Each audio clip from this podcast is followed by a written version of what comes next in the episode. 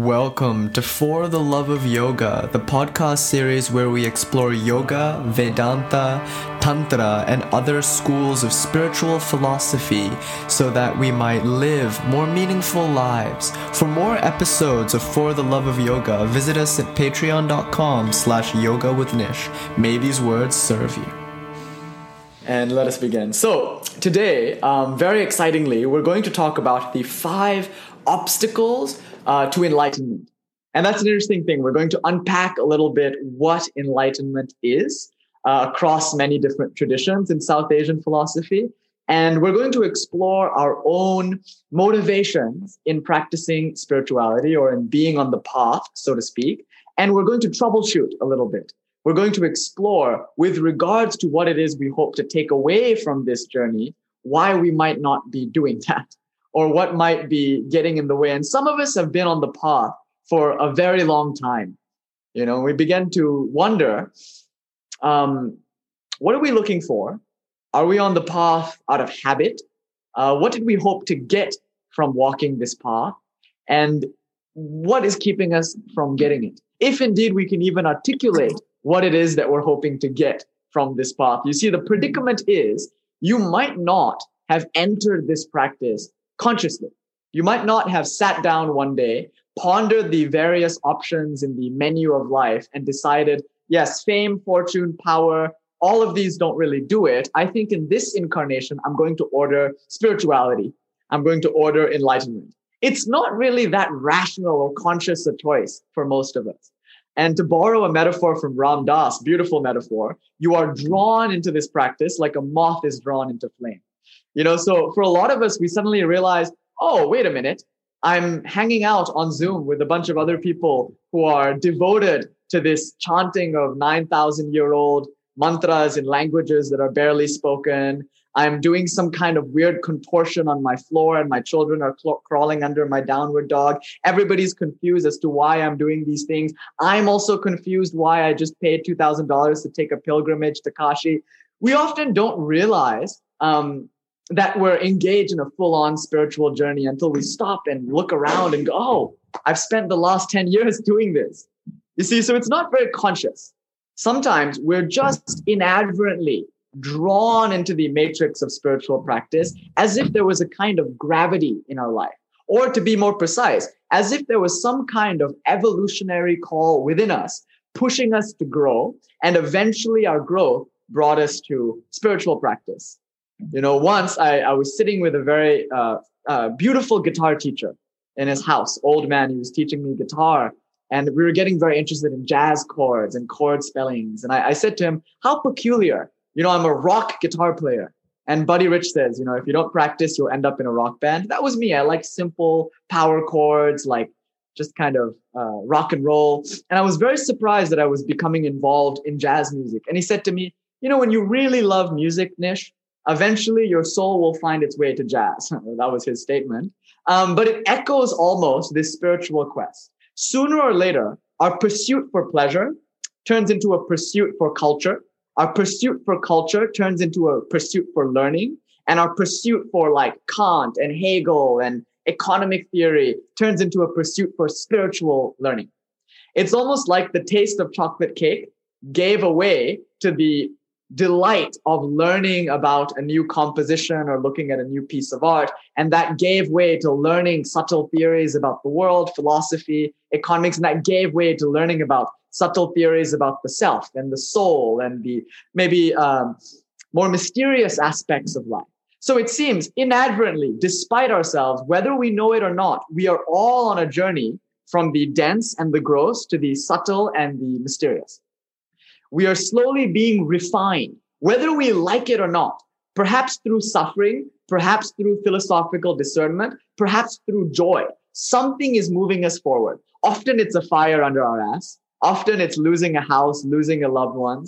Often it's cancer. Often it's something so radically profound, something that so changes our life that causes us to seek out spirituality, but not all the time. Sometimes it's subtler. It's less dramatic.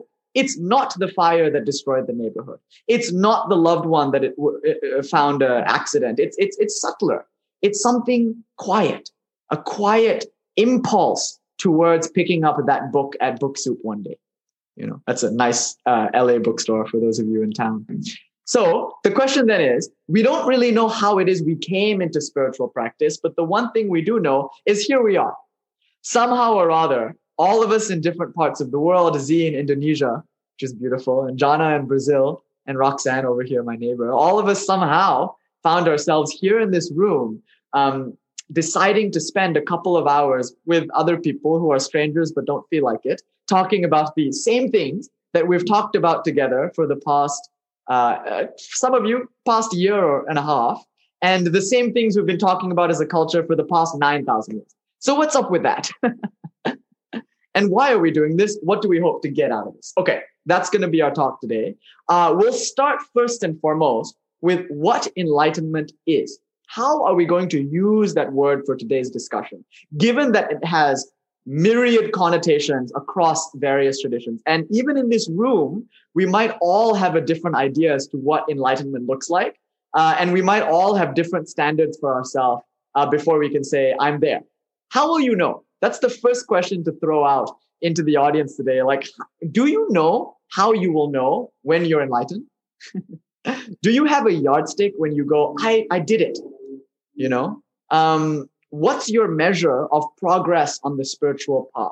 Are you over the illusion of progress? And if so, do you feel kind of aimless and drifting?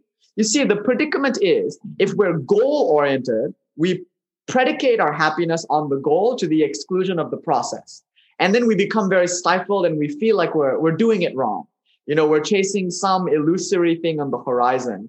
The Harvard finance bros know this condition all too acutely. You know, in middle school, they were told you can't really enjoy middle school because you need to get good grades to go to a good high school. So there's the goal, you know, go to a good high school. So they sacrificed the playground time in order to go to some extra tuition, you know, down the block with that fierce teacher, and they're just studying and learning violin and going to chess school or what have you.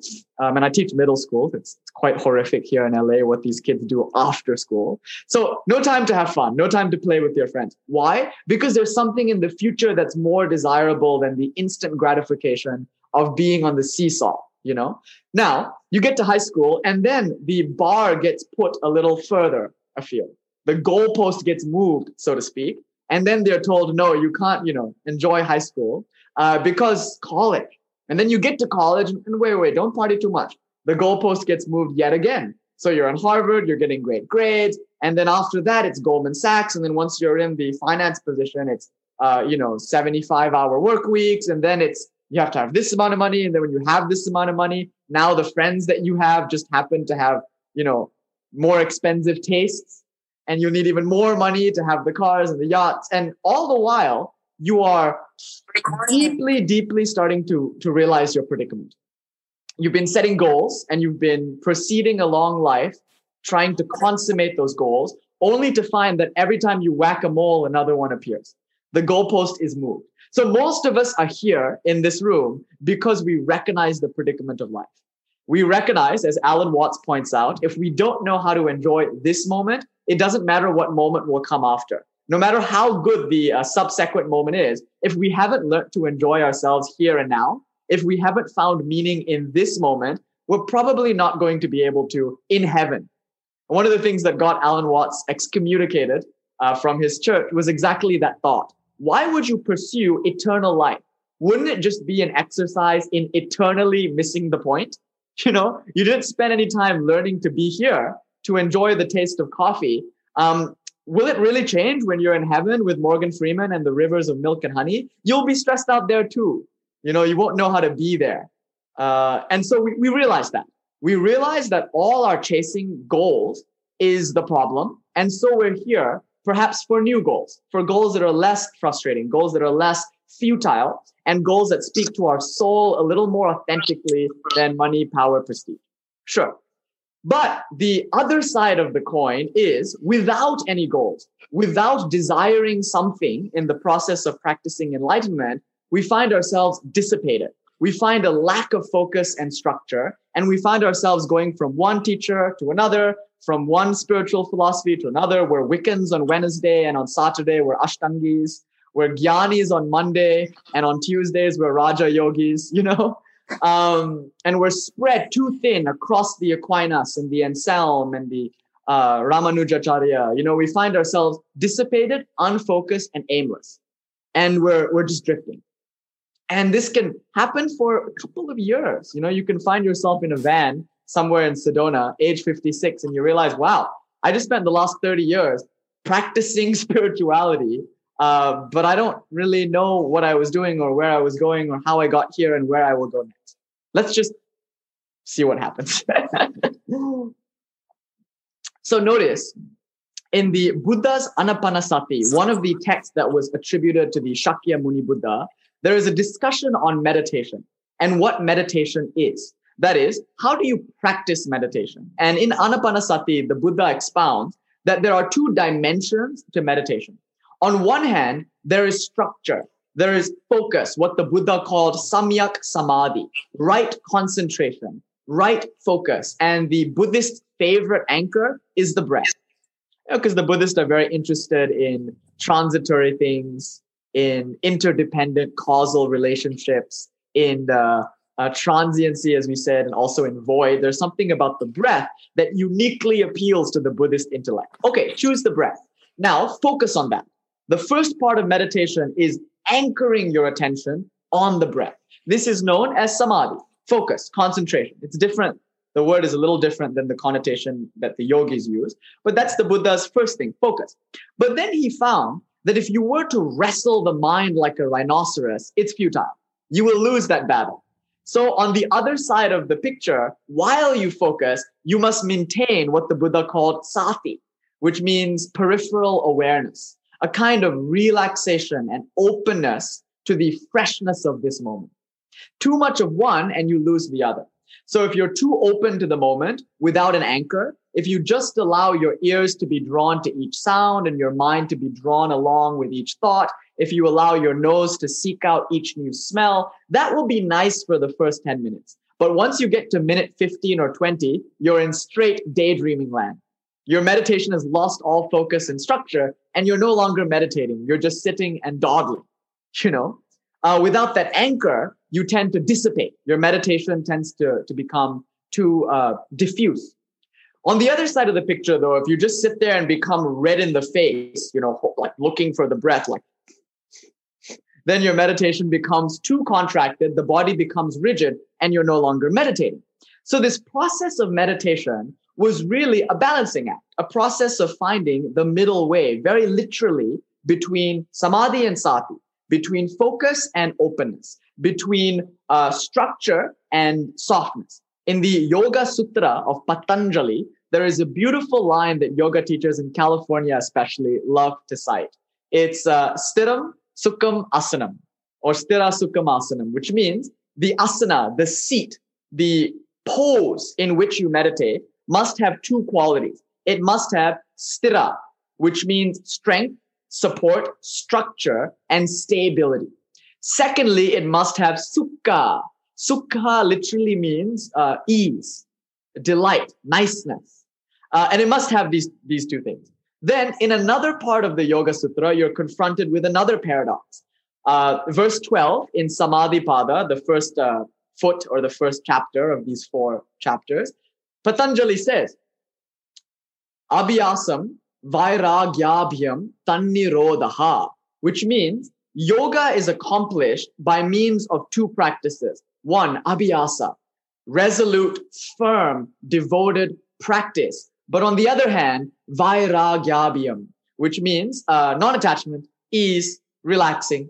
And it says in that line, both are necessary. Abhyam. You know, and that's kind of a paradox. How do you focus with intention, but at the same time surrender the outcome? And how can you surrender all outcomes and still be motivated to practice? You see, so we've got these paradoxes. And here up front, I just wanted to introduce you to this exquisite paradox, as Ram Dass might say. This practice is fraught with exquisite paradox. And today, when we talk about enlightenment, you'll be confronted with perhaps more of them than ever before. All right. So it seems like, speaking on a meta level, if the practice of meditation requires a balance between structure and receptivity, between concentration and openness, so too does the whole of spiritual life depend on these two poles. Without a sense of goal-orientedness, without a sense of direction and intention, you will feel very dissipated, very lost, and very astray soon enough. Without a sense of ease and relaxation, if you were to continue to pursue a goal at the expense of this moment, you will realize the predicament that you will never find it. You will always be trapped seeking, and the only thing getting in the way of your finding is your seeking. What a exquisite place to be. So what do we do about that? All right, so let's begin. Now, the first thing we're going to do is try to define enlightenment. Recognize that many traditions in South Asian philosophy try their best not to do this. Because if you define enlightenment, you turn it into a concept. And more importantly, as you will see in a minute, you turn it into an object of experience, a thing to acquire, a thing to attain, perhaps even a thing to get rid of. Once it becomes an object, your spirituality has been hijacked. That is to say, you have already bought into a fundamental delusion. And as long as you continue believing in this delusion, that enlightenment is something that you need to get, that it's an object of experience, that it's something that can be experienced, you are doomed because you will forever miss the point as to what it is. In order to protect you from missing the point, many great teachers have tried their best not to give you a concept, not to make a thing out of this. And there are three examples. The first is in the Upanishadic tradition, one of the oldest mystic traditions of the world. Enlightenment has always been defined in negative terms, meaning it's never been spoken of directly. It's never been objectified, and it's never been spoken of in positive, affirmative words. It's always been referred to by exclusion or deduction. So when you're doing a multiple choice question and it's A, B, C, D, and E, the Upanishadic philosophers will not tell you the answer is B. They will only tell you it's not A. It certainly isn't C. And if you look at D, you will realize it isn't that either. And take a moment. E seems kind of attractive, no? E seems like the answer. No, follow this argument and see that E is not the answer. So what's the answer? Is it B? They'll be quiet. They refuse because it's not really even B. That's the problem. But whatever it is that it's referring to, it can only be spoken of in terms of what it's not. So you will find as you pick up your copy of the Upanishads, the language in which it is written is maddening, is frustrating. It almost seems like a prank. It's like you met a leprechaun in an Irish wood and now you're being taken for a ride. It is that which cannot be wet by water, cannot be cloven by weapons, cannot be burnt by fire. It is that which cannot be spoken of, but which allows speaking to happen. It is that which cannot be seen, but because of which seeing occurs. It is that which cannot be smelt, but whereby smelling happens. You see, this language is a bit tongue-in-cheek. And you wonder, why couldn't they have just come out and said it? Is this for a sick, sadistic sense of toying with you, like a kind of Mr. Miyagi thing? In a way, yes. As you'll see in a moment, the predicament we're in is very funny, and spiritual masters will not miss out on an opportunity to make fun of you and themselves for this predicament. So yes, on one hand, it is a joke. You are being pranked. Ashton Kutcher will jump out and say you got punked. Yes, definitely. Let's not ignore that there is a real humor there. But there is also a logical problem. It is impossible to say what this thing is. And you'll know why in a moment. It's, in fact, only possible to say what it's not. And hopefully, as you follow these lines of reasoning, by circulating around what it is, by looking at what it's not, you will come into your own experiential understanding. So this is the path of Jnana Yoga, largely what we do together. We present arguments, and a lot of these arguments just show you what you are not. And then eventually you'll come to realize what you are. And you come to realize this not because I told you. That's the most important thing. The last thing you want to do is take this monkey's word for anything. Do not accept anything on belief, on dogma. And a lot of religions are faith-based. And that's why a lot of them fall short of fulfilling you. A lot of them just don't seem true. Because while they might be true for the person who met the angel, For them, it's not a matter of faith. Like the Prophet Muhammad spoke to the angel Jibril. The Abraham spoke to, Moses spoke to a burning bush. But unless you're them, for you, it will never be quite as fulfilling, you know, and it can be quite difficult. You know, you didn't yet see Krishna in Vrindavan, so you have to take Chaitanya's word for it. I mean, that's a hard one. How do you know someone that existed in a different time, probably a mythological figure? How do you know?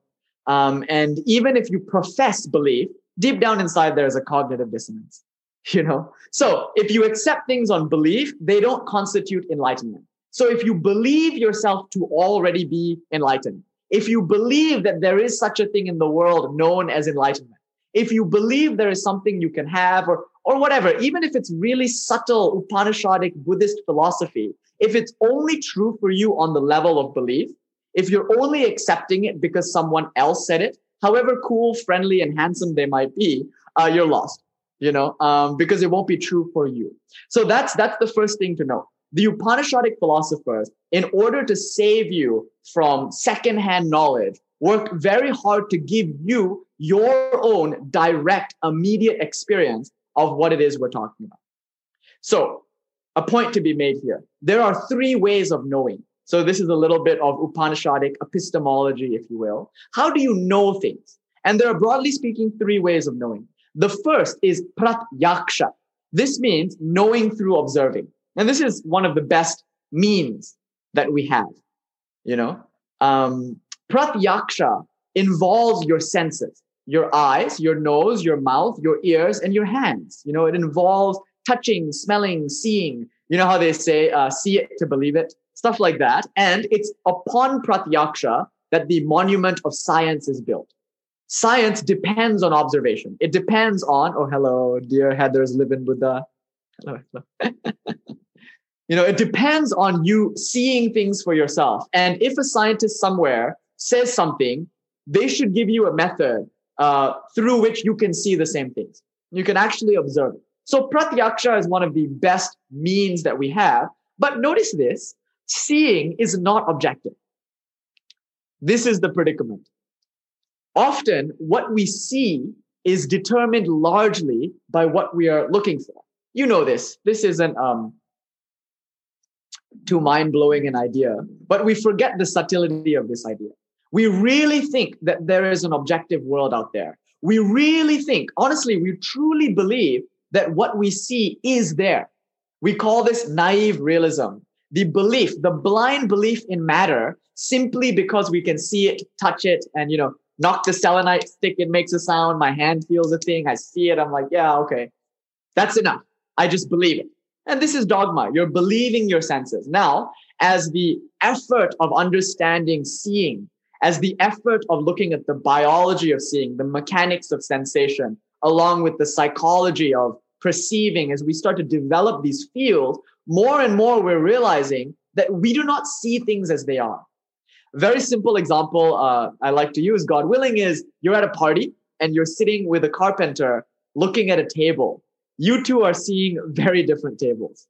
And you know this because when you go to carpentry school and you come and sit in front of the table, it's like you're seeing things for the first time. Do you notice? Sometimes you practice spirituality and you meditate, and then you sip your matcha, and it's like the first sip of matcha you've ever had. That first sip feeling, trademark. This talk brought to you by Starbucks. So that shows you that before you didn't see, you saw one thing, you saw a table. It was not that interesting to you. You know, it was just the table. You just put your matcha on it and didn't care. Then you went to carpentry school and you sat and suddenly you realized, oh, it's not just the table. I mean, look at this teak. This wood is going extinct. Look at the grain. You know, what a beautiful craftsmanship. It's jointed in this way and it's a new table for you. That shows you that your eyes are to a large extent in a cabal or in cooperation with something else, your mind, perhaps call it that. Yes? You know this when you look at someone and you see them a certain way. You're like, oh, that person is cute. I'm going to go talk to them. And you go across the room and you strike up a conversation. And within 5 sentences, you realize they're a complete dolt, absolute jerk. And they literally look different. Their face transfigures before your eyes. literally, and you can't see them the same way. You notice this in your life. Sometimes people do acid and the way of looking at someone has changed completely. So in your own life, you have realized that even the directness of perception is under siege. And so here, later on, Tantra has a theory, a very beautiful theory. It's called the Abhasa theory, which literally means the theory of shining. Now, this theory goes like this. Every object you see is made up of two components, objectivity and subjectivity.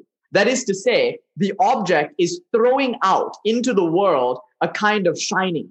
And that is hardness, roundness, color, maybe blueness. They like to use the word blue because they often refer to the sky. So there's something about the object that is at least intersubjective, at least, verifiable by the people around you. That's one part of the object. On the other side of the object is what you're bringing into the experience. Have I seen this object before? How can I look at this now with regards to every other time I've encountered it? Secondly, what is this object to me? As a carpenter, the table is more interesting to me. That's what I'm bringing into the interaction.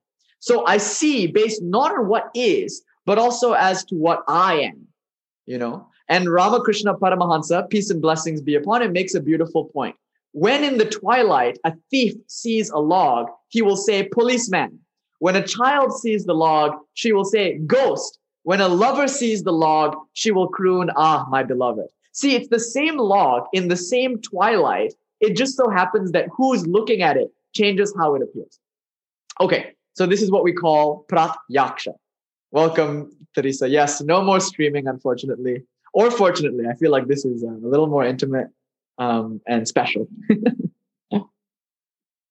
You made it. We're the Sangha, We'll so, pratyaksha. This is one way of knowing. Now, in yogic cognitive models, they break it up into a few events. There's a thing in the world. It arrives on your eyes as a kind of event, and it plays on your retina. Then that carries information. Something electrochemical occurs on your retina. That carries information to your mind, known as the manas. The mind is what organizes the sensation. Then the buddhi, which is the intellect, assigns a label and a meaning. So something occurs in your eyes, and then an image of table forms in your mind. It's your intellect that assigns the word table and decides whether or not the table is useful to you. It evaluates, so to speak. And on one hand, you've got the manas, you've got the buddhi, and then you've also got a very interesting thing, ahankara, which means the eye maker. This is a faculty in your perception that has a self-referential feature. So the table is appearing to me, These words are coming to you. You're sitting there and I'm sitting here. You see? We call this the antakarana, the maker of inner reality. It's a very interesting idea, but pratyaksha is not really seeing things immediately. It's seeing things through the medium of air, of light, and most importantly, of mind. Yes? This is a very important point to appreciate. We see things not directly. Pratyaksha can never be direct. You see? And this is so important because a lot of us are chasing mystic experience. A lot of us premise our enlightenment upon seeing things. Back in the day, if you were to say to someone, I'm seeing things, they would be very concerned, right? In this group, if you were to say to someone, I'm seeing things, they will pat you on the back, congratulate you. They'll be very excited for you. Because for a lot of us, that's the point. We want to see Krishna. And Vivekananda ji, peace and blessings be upon him, he also said, if there is a God, I must see it. Beautiful point. If there is religion, it must be realized, So yes, you do have a right to see your divinities, and you will. If you continue along the practice of bhakti yoga, if you continue to practice spiritual devotion, you will soon enough develop the visionary ability to see Jesus, as Teresa of Avila indeed did see Jesus, as Chaitanya saw Krishna in the forest of Vrindavan, Yes, or Bengal. Yes, you will see all of your gods. Nobody denies that. You will see them. But notice this, it's still mediated by something. Pratyaksha will always require a medium, whether it's light, whether it's sound, whether it's mind, or a combination of all of those, it's not direct. Okay, what other ways do you have to know? Well, the next one is paroksha jnana. Paroksha jnana means inference or testimony. So right now, if I were to tell you, in the other room, there is a guitar, you might take my word for it. You might make a few assumptions about me. You might think about, oh, what do I know about Nish? You'd be like, yeah, he probably has a guitar in the other room. I actually don't. I'm at my best friend's house right now, and there are no guitars here, tragically. But if I were to say to you, there's a guitar in the other room, you have to take my word for it. This is accepting things on belief. And maybe because of authority or whatever, we call them Gricean maxims in psychology. Gricean maxims are the reason why we believe people when they say stuff. And it's a nice Google, Gricean maxims or whatever, but we believe it. We say, yeah, might as well be a guitar in the other room. You never saw it though. There's no pratyaksha. You didn't see the guitar. You aren't hearing it now. At least I hope not. If you are, good for you. It's Krishna's flute. But if you're not hearing it, you're not seeing it, you're not perceiving it with your senses. But you are, in a way, learning about it. So you've come to know about it. You've come to know about it a different way than if you saw it. But in the end, you still come to know about it. We call this indirect knowledge, paroksha jnana. Okay, this third point is incredibly subtle. Most of us believe there are only these two ways of knowing. Pratyaksha, direct observation, and inference, testimony. Is there a third? Is there a third way to know things? Now you must follow this closely. This is a very powerful clue. What can you know immediately? That is to say, using the word immediate, without mediation, without a medium. What is the one thing that you can know, or that right now you know, without relying on the medium of air, sound, mind, or testimony? What is the one thing that is most verifiable to you directly in this experience? Yes, go there. You see, that you are aware, that you are. When you ask God what her name is, she will say this: I am that I am. If Jesus were to be speaking to you right now, he says, before your forefathers, Abraham, were, I was. In fact, he said, I am. Before Abraham was, I am. Ooh, weird, right? Now this, you didn't see it. You don't see your I. In fact, what you see is perhaps a reflection in the mirror. What you see is an Instagram photo. What you see is perhaps your therapist's 40-page dossier describing all your psychological conditions. Like, you see that, you read that, you experience that. You get it by testimony. Your parents are like, yeah, there's a thing. It's called Nish. I'm a little disappointed in it. Didn't become a doctor. I'll send my parents Anisha and I'll be like, here's the brown child that you always wanted. I'm kidding. You disappoint them too. No, see. You see, you know it through inference. Anisha. Congratulations. You see, you don't know it through direct perception. You cannot perceive it. If I ask you, where is the I? You know? And we can even play this game, like where is it? Where is your I? Can you point to it? If I say, is it in the toe? It might, that's a little weird. It's not in my toe. I mean, I am aware of my toe. Like, I am aware of my toe. I am is not the toe. I am not aware of my toe from the toe. I seem to be aware of my toe somewhere else. So this is a nice game. Let's follow it. Is it below the belt? You know, so is your eye located here? Is it in this region? Some of you will be cheeky and will say yes, but no, really. Is the eye located anywhere here? And you might be like, no, not really. And then let's go a little higher.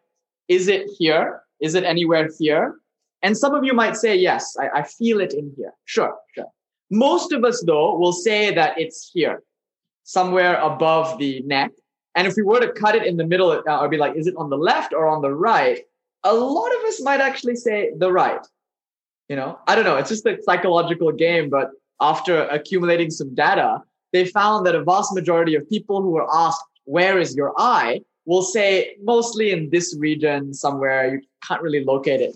Now, the question is, who is it that's making that identification? You say the I is over here, then there must be some other I, some other center of self that is able to determine that. You know, it's very subtle, but the idea is what you can point to, what you can experience is not the I. It is something that you're receiving through perception, pratyaksha, or inference, testimony. The I requires a different order of knowing. It's called aparoksha jnana. Paroksha jnana means indirect knowledge. Pratyaksha means direct knowledge. Aparoksha jnana means indirect. It's quite a funny one. It makes more sense in the Sanskrit. In the English, it's a little weird. It's a double negation, you know? So it's not indirect, nor is it direct. It's something even more direct than the directness of awareness, of perception. Okay. So in the Jnana Yoga traditions, in the Upanishadic traditions, they were interested in this aparoksha jnana, this immediate, direct experience of I. Now, why were they interested in this? Yeah, how can you feel your thinking? Interesting. Yes. So how do we experience this I? And you realize you cannot experience it. It's the one that allows for experience. So suddenly you're starting to have a clue into the Upanishadic statement, like it is not something you see. It is the thing that allows seeing to happen. It cannot be heard. It is the thing through which hearing happens. It's pointing you to that. And because it's so subtle, because it's aparoksha jnana, it cannot be pointed out to you, nor can it be told to you, because inference and observation don't quite do it. You know? So what they do is neti neti. Neti neti means not this, not that. And there are a few games to play in order to guide you to this spot. And in a moment, we'll talk about what this spot means to you and why it's a very good definition for enlightenment. So here's the first game. You only notice change from a vantage point apart from that change. So we've done this game together many times. We'll just flow through it rather quickly. So if you were a particle of water in a river, you wouldn't know the river was moving. You'd have to be on the riverbank in order to perceive, this river is flowing. That means change is only perceptible from a vantage point of relatively less change. So far, so good. Another example. Do you know the world is moving? No, you don't. You don't feel it revolving. You don't feel it going around. It's only when you go on a spaceship and you and Elon go and hang out on Mars that you notice the Earth is spinning and moving around. While you're in the Earth, it feels like everything is stationary. Sir Isaac Newton would talk about the laws of physics with regards to an object in uniform motion and an object that was still. Whether you were in uniform motion or if you weren't moving at all, both instances, you get the same physical law. So it's indistinguishable. Things move only in comparison to some other thing. That is to say, if you were on the train, the laws of physics would work on the train just as they would work on the platform. Who moves then? Is the train moving or is the platform moving? According to Newtonian mechanics, the answer is depends. If you were on the train, it's just as correct to say the world is moving around you. The laws of physics would verify that. If you were on the platform, you would be just as correct to say the platform is not moving, the train is moving. Why do we say the train is moving? Only because, relatively speaking, the rest of us are here and the train is over there. So it's much more convenient to say the train is moving as opposed to we are moving around the train and the train is still, you know. And then this later gives us Einsteinian relativity and all of that. Okay, simply put, you only notice change if you are not that change. So this is Sankhya. Sankhya says, let's follow that line of logic. If you can only notice change from a place that's not change, from apart from that change, can you notice your body changing? And the answer is obviously yes. I was a baby. I was in the crib. And then the body was like adolescent, beautiful, strong. And then it was a little older, wizened, you know, smile lines. And then it was old, decrepit and hunched over. And all of this change is happening and I can observe it. That must mean Much like only the train is movable to the platform, only the body is changeable to something that is not the body. This is powerful. If you recognize that you are not the body, no longer will you fear death, old age, or sickness. And remember, this is the project of the Buddha.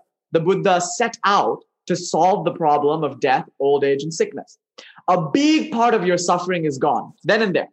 That seems rather desirable, right? A lot of what you worry about these days is, am I going to get sick? Or am I going to die? Or am I going to get hurt? Or am I going to get old and ugly? The answer is yes, yes, and yes. The body will get sick. Whether you like it or not, it will get sick. Muscle dystrophy isn't a thing that just happens to Stephen Hawkins. You know, Lou Gehrig's disease isn't a thing that just happens to Lou Gehrig's. It happens to all bodies, you know, and every body is susceptible to some genetic event that creates what we might call a cancer or an illness, you know. That's a given. That's a fact of the body, and we pretend like it isn't.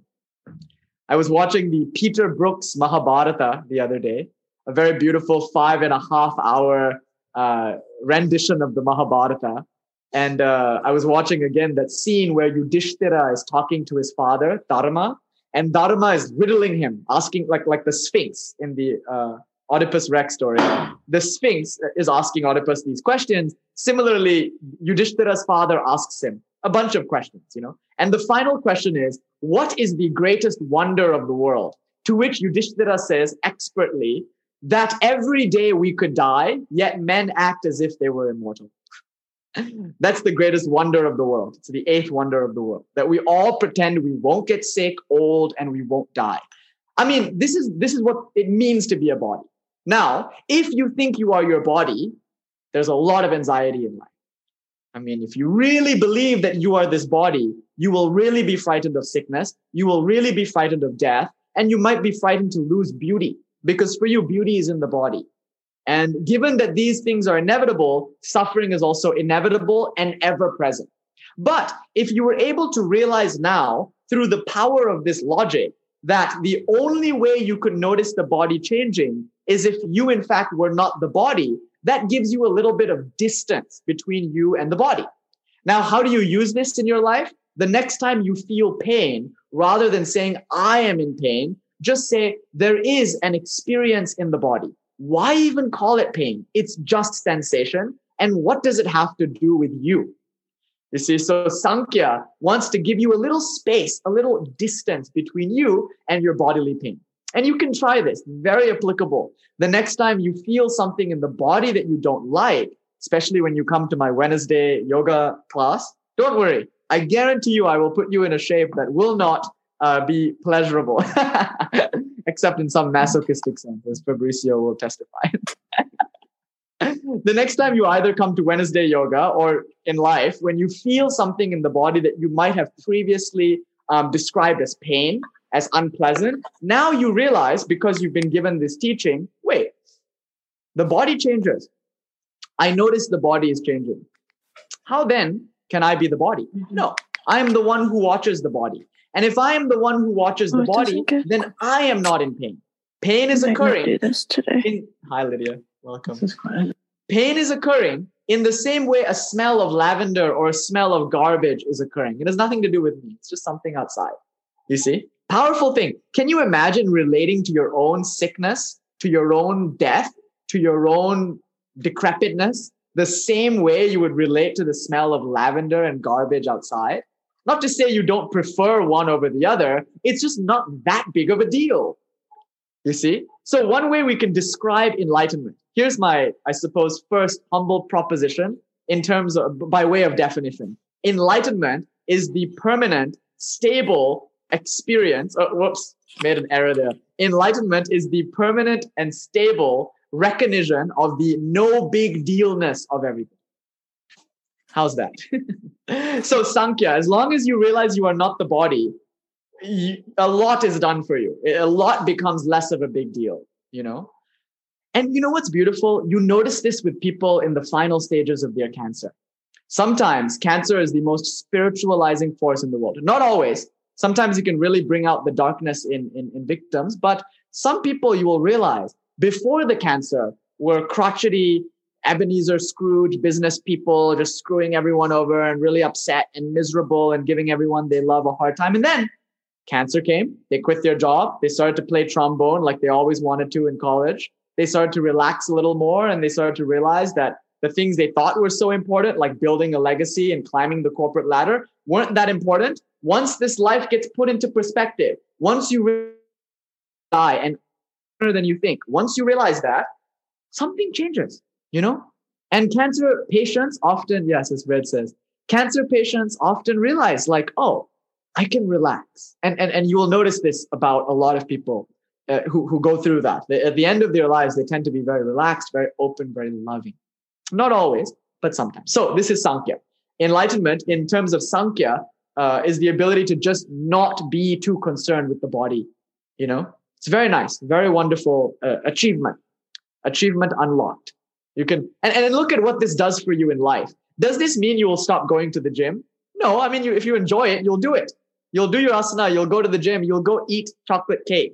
You might not as much, you know, since it's just a sensation, it's no longer an attachment like a craving. You'll still do those things. It's just that you can live with a tremendous sense of ease, a sense of relaxation, a sense of, oh, I lost my arm. It's okay. I can still be in Def Leppard. I can still play Pour Some Sugar on Me. You know, it's rock and roll. I just have to hit the 2 and 4. You know, the drummer of Def Leppard doesn't have an arm. It's like that. It's, you can just kind of relax into your life. You know, it's no longer that big of a deal. Now, the same is true for your mind. Yes, we're in love together. Okay, now let's think about the mind. The mind changes, right? The mind is always changing. As Katy Perry sings, we've made this joke before, you change your clothes, rather sexist, like a girl changes. You change your thoughts like a girl changes clothes, because you're hot and you're cold, you're yes and you're no. You change your mind like a girl changes clothes. Yes, that's the great sage of our time, right? So you know this is happening. You know the mind is changing. You know, and the Autobots, Bumblebee is always speaking in little sound bites from the radio. That's what your life as a spiritual practitioner is. Teachings come to you through the radio, through music, through eavesdropping. Like the world becomes your guru. Every moment is the mouthpiece of your guru. Anyway, as Katy Perry sings, the mind is always changing. And you know that. You recognize this. So then how can you be your mind? If you are the one noticing the change in the mind, you are not your mind. Any more than you are the body, any more than you are this drink, you know, any more than you are the smell of lavender outside your window. So chill, right? Because when you realize the entirety of personality is nothing more than a conglomeration of thoughts in the mind, constantly changing as it withstands the barrage of real life. I thought I was a good person, and then look what I did in the name of expediency. I thought I was a good mom, but why do my kids hate me? You know what I mean? It's like you have these ideas about yourself, and they're always under siege, and you're watching them change and evolve. You're watching yourself change careers, change ideas, change pronouns, change whatever it is that you're changing. You are watching the personality change at an alarming rate. So how can you be that? If you're noticing it changing, how can you be that? After all, you don't notice the world moving because you're in the world, in the earth, that is. But because you notice the mind changing, how can you be in the mind? How can you be the personality thought construct? You see? And now, not only are you free from threats to your body, you're also free from threats to your personality. So what happens if your name gets dragged through the mud? And tomorrow, all the magazines are calling you, I don't know, fraud or scandal. I don't know what it is. We're all susceptible to this, whether in a very public way or in a personal way. We're all susceptible to defamation, to having our name dragged through the mud, to blame, you know, and what's that to you? Once a person described Yogi as a person, I think,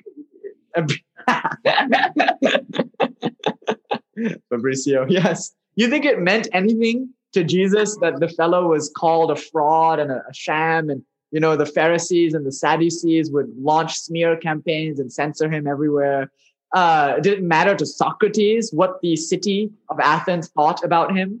I mean, he was a vagabond on the streets, just vibing, just chilling, perfectly relaxed, you know. And so you see in these enlightened beings like Jesus and Socrates, it doesn't matter to them what other people think, because that only occurs in your mind. It only occurs to your personality. Does it really matter what your parents' opinion is of you? It's not you. It's a thought construct. And worst of all, it's not even your thought construct. It's theirs. You know, your lover, your most intimate person in your life doesn't know you. They know what they have of you in their mind. They have their own, thought construct, and they conflate that with you, and you have your own thought construct. It's no wonder that you and them are always in this disagreement, because their notion of you suddenly creates friction with your notion of you, and there's a little bit of tension there. What if you were to surrender that? Surrender your notion of you. It doesn't go away, mind you. If you were to bring Jesus, the Buddha, Lao Tzu, and Zoroaster or something all into the same room, they wouldn't be the same fella. You know? Anandamayi Ma will be weeping in the corner as she strokes someone's hair, being the ultimate mother. The Buddha would be in the kitchen talking your ear off about the 12 stages of reincarnation, because he was a very wordy and verbose guy. Jesus would be singing Wonderwall, as we've often joked before on the couch, surrounded by some very fanatic but adoring fans. You know, Lao Tzu would be drawing some inscrutable flower on the wall or on a rock, these people would be incredibly idiosyncratic and different. Yet, when each of them said I, it would be the same I talking to you, because when you look into their eyes, you will be looking at the same thing. You will be looking at you. You will be seen. When you're with a guru, you will finally be seen, because the guru is your clue, as Fabrizio points out, to reality. The guru looks at you not as a mind, nor as a body, but something else. As what? I cannot say. But for now, let's just ease into this understanding. According to Sankhya. It's the understanding that you are not the mind, nor are you the body. So relax. Enlightenment is the ease of being, recognizing that you cannot be threatened. The text, A Course in Miracles, a beautiful text, opens like this. Nothing real can be harmed. Nothing unreal exists, which is textbook Advaita Vedanta. That's a Christian mystical text, Okay, so when Jesus is on the cross, do you think he feels pain?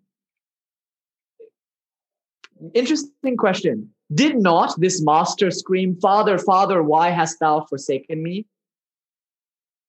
Eli, Eli, lama sabachthani, he screamed. So it was said. He cried on the cross. There was pain. There was real pain there. But pain for Jesus? No. Pain for Jesus's body. Maybe even for Jesus's mind. He's crying out, "Father, what the fuck, man?" He's crying that out. But there is still a dimension to Jesus, a dimension waiting to be discovered in all of us, a dimension that is here now, that is capable, not despite of, but because of and through the pain in the body and the mind, is able to look the Roman centurion in the eye. And as the nail is going in, this man is able to say, "Forgive them, Father. They know not what they do." And it's not because there's no ow. Yes, there is an owie in the arm of Jesus, in the mind of Jesus, but not in Jesus. Because Jesus is not the body, nor is he the mind. So let's look at the Sankhya of Jesus. I don't know. The Christ is coming through rather strongly. Peace and blessings be upon him. The Sankhya of Jesus is very easy to find. So when the Pharisees and Sadducees are debating him, the big problem they have with him is not just that he heals people on Saturday. Of course, that's a big problem. But also that he's so young. I mean, look at this young, rebellious upstart teaching this stuff. And they were old. They were wizened elders of the Jewish church, with long beards and established positions. Many of them had been in office for their entire lifetimes. Who was this fool in slippers at age 20 something, age 30 something, telling people what the nature of God was? What do you mean I come to fulfill the law, not to break it, when you're working Saturdays? When you're telling me I can't stone the woman because I too am a sinner? What do you mean I can't stone women in my own city? Pretty weird, right? What do you mean the way to defeat my enemies is to forgive them and love them? I think we forget how radical that guy was. Hang out with prostitutes, tax collectors, give away everything you own.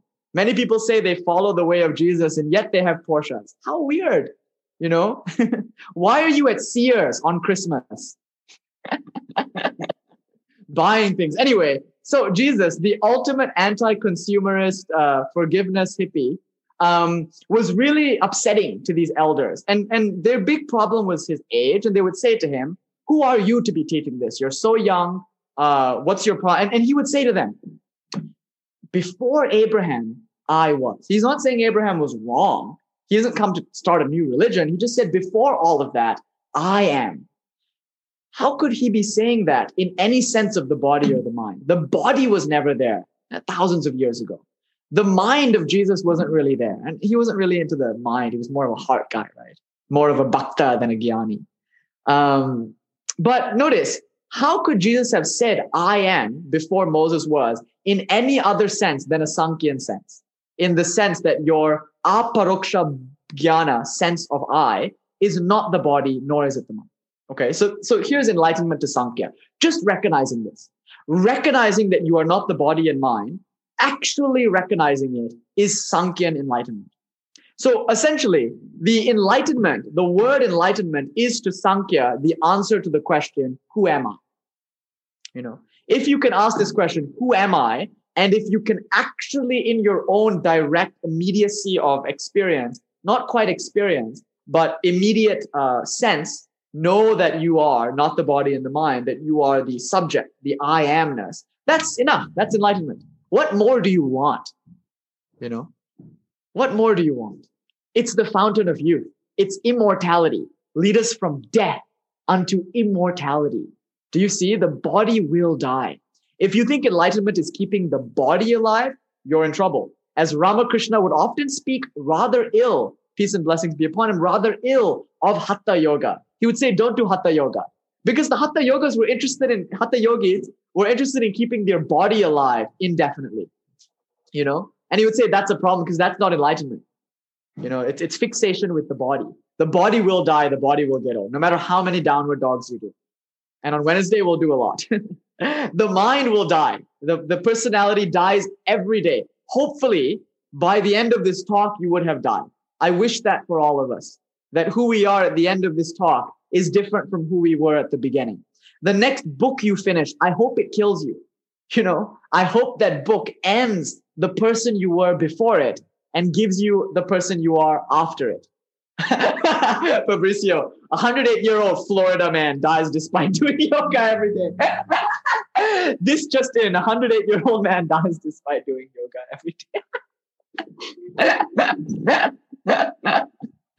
Yeah, so you see, enlightenment cannot be the holy grail for the body or the mind. It's this recognition of the I am.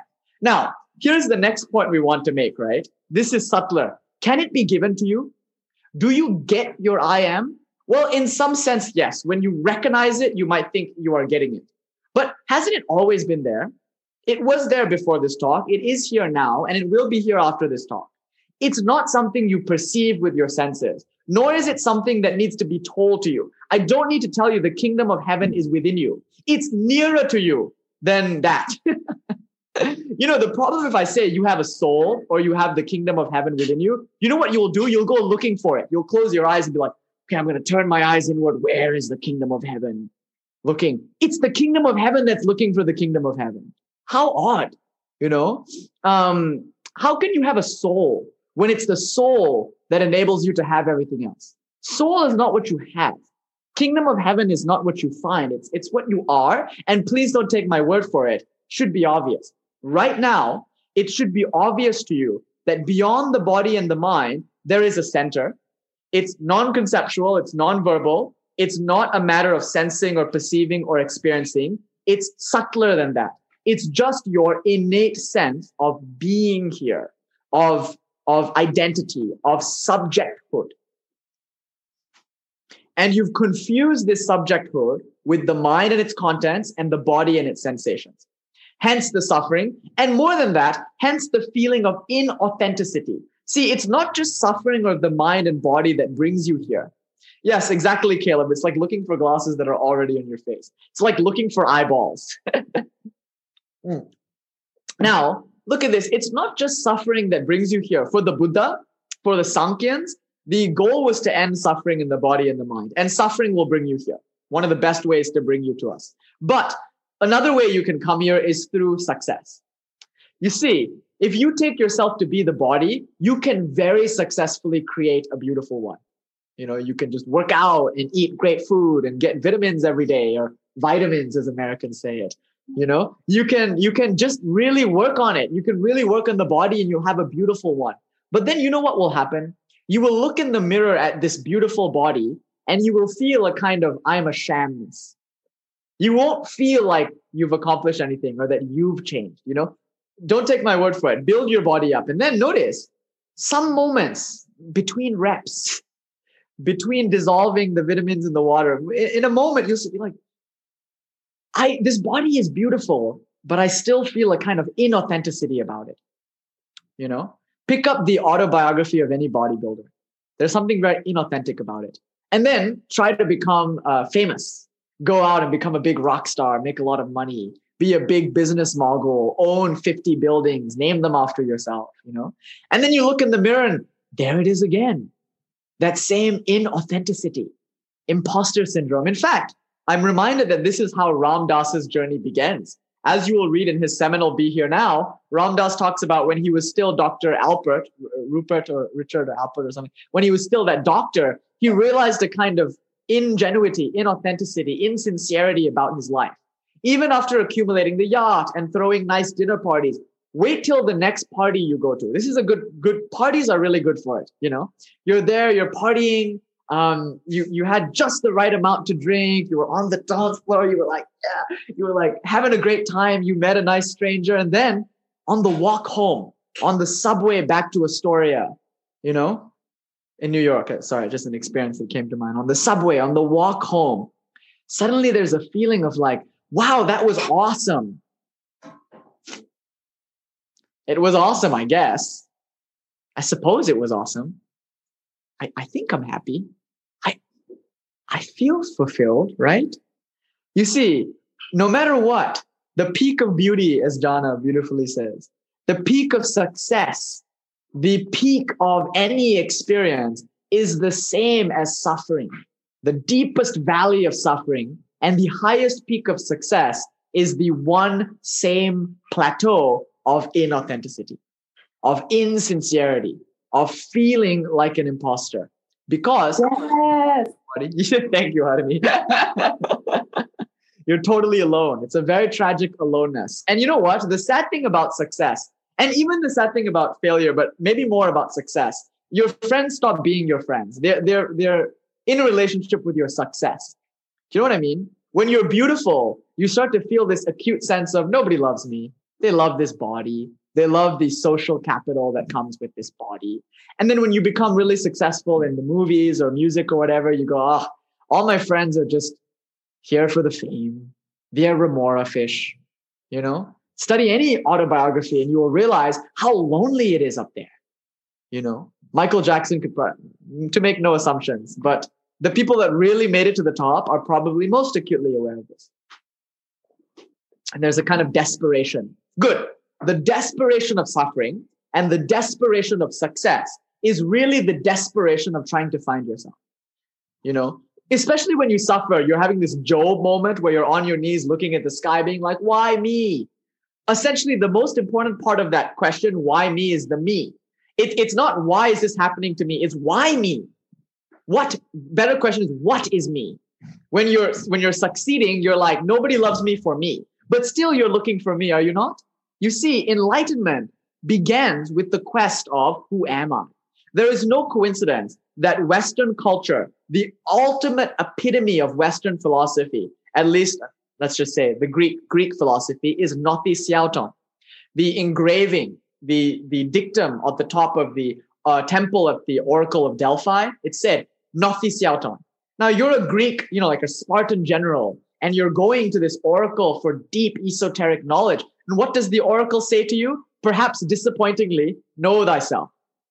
I have nothing to teach you. I can tell you when the war should start or when the war should end. But really, look at the sign. It's like Wayne's World. No stairway, Nothe siouton. You know, just know thyself. No stairway, know thyself. Yes. For those of you who are enjoying these 2000s, 90s movies reference, thank you. You know, thank you for watching Wayne's World. Thank you for watching Clueless. Thank you for listening to David Lee Roth. I would have nothing to say to you if I did not have these coordinates of Yes. So here we are in this predicament of looking for who we are. Enlightenment, according to Sankhya, is when you know, when you actually know. And then everything changes about you. They say, you know an enlightened person. Yes, cannot forget the hairbands. I've got one right here. But yes, so enlightenment is when you know. And you know when you know that you know. That's what enlightenment is. You always are it. It's just now a matter of recognizing it, knowing it. So it's not something that can be added onto you. It's not something that can be taken away from you. It's more you than anything is you. That's why in the Quran, it says something beautiful. In fact, when Paul said the kingdom of heaven is within you, it's exactly what the prophet, peace and blessings be upon him, said with the God is closer to you. Allah is closer to you than your jugular vein. I mean, it's poetic. Jugular vein is what gives you life. And people are like, oh, he's here actually. No, dude, the prophet meant that he's nearer to you than your life. You know, the kingdom of heaven isn't within, it's not within you. You know, you've just created a new place to look. It's not that. It's closer than that, you know. It's not something you can get. It's not something you can take away. So the first one, and now we're coming to bring it all together. The first obstacle to your enlightenment, the biggest obstacle to your enlightenment, in fact, the only obstacle to your enlightenment, very poignantly, very dramatically, and very humorously is you're searching for it. The biggest obstacle to your enlightenment is assuming that it is an object. It's an object of experience. Here's why it's so forgivable to make that mistake. For most of us, some of us are 20, some of us are 60, some of us are 17. For most of that period, you've been indoctrinated to look for objects. You were told as a child, you want good grades as an object. Go and get them because that will give you another object, which is internship. Go and get that because that will give you another object, money. Because that will give you a car. And then you'll be able to experience a sense of belonging or being special in your community. You've been trained to look for objects in the world. It's only natural when you come to realize that the objects of the world don't satisfy you. It's only natural to start looking for objects in the spiritual world. You see, it's almost like you were told to get a car and you got the car and then it didn't make you happy. It didn't make you feel secure or special. It actually just increased your anxiety because now you're so afraid to scratch it. And then you park it outside a club. And the only place that you could park was like 5 streets down. And you happen to be in Koreatown and you're like scared. You're at the party and you're just scared. And you realize, oh, I got the car. I got the house so I could have a sense of security. But having the car and the house has done more damage to my sense of security than not having it. Then you realize, okay, I don't want cars or houses anymore. Now I want culture. Yeah, I want to be able to like cite stuff. I want to be able to make cultural references. I don't want to just quote Robert Smith from The Cure. I want to quote Goethe. I want to quote Keats. A thing of beauty is a joy forever. How cultured am I, huh? What a nice dinner party guest. How intelligent, how sophisticated. See, that's the new object that we want. So once we have the cars or whatever, it's good to have the car. It's good to have the mansion, only to realize that it didn't make you feel any different. Then you want cultural goods, objects. I want to read books. I want to go to seminars. I want to go to Italy so I can talk about having gone to Italy. You know, I'll tell you a funny story. I once had a roommate. Maybe the story is too personal. Never mind. But sometimes people go to places so that they can be the kind of person who had gone to those places. We used to make a joke that that roommate was in a relationship, not just to the many people they were in a relationship with, but also to Paris. That's the story. Their main was Paris. But yes. No, the humor of the situation was someone was trying to describe that like situation on a whiteboard. And they were drawing this individual and the several individuals in which they were in a relationship. And it was all done in quiet, you know. And then that person drew a line to a new entity. It was Paris. It's just so funny. But you see, we're looking for all love, no love lost, no love lost. Just funny predicament, you know. So if you're watching this, just you know, sorry, I'm poking fun at you. But you see, it is funny. It is funny that once we collect material objects, we want to collect culture. So the tattoos become a way to show culture. Yes, Red, it is true. It is true. It's kind of hard not to Paris je t'aime, you know? It's very hard not to. And that's good. It's good. But you'll notice this with people. They love to travel to places like, I want to go to Senegal so I can talk about when I was in Senegal. Yes, Red is actually in Paris. No, Paris is in you, Red. You're not in Paris. Paris is in you. Okay. So now we collect these cultural artifacts, cultural objects. We want to show people something about us. And then we realize, okay, those experiences weren't really it either. It was good to have. It was good to go on that trip only to realize that it wasn't where it's at. Okay, cool. Then we go for cultural objects. Then we start to look for spiritual objects. You see, what we realize is none of the objects in the marketplace have satisfied me. So I heard a rumor at some dinner party in between discussing, which was Mozart's magnum opus, in between that discussion, I heard a rumor that there was a group of mystics up in the Himalayas who had some scrolls. And if you blew the dust off the scrolls and rolled it open, you would be confronted with the ultimate object, the Holy Grail. It's called enlightenment.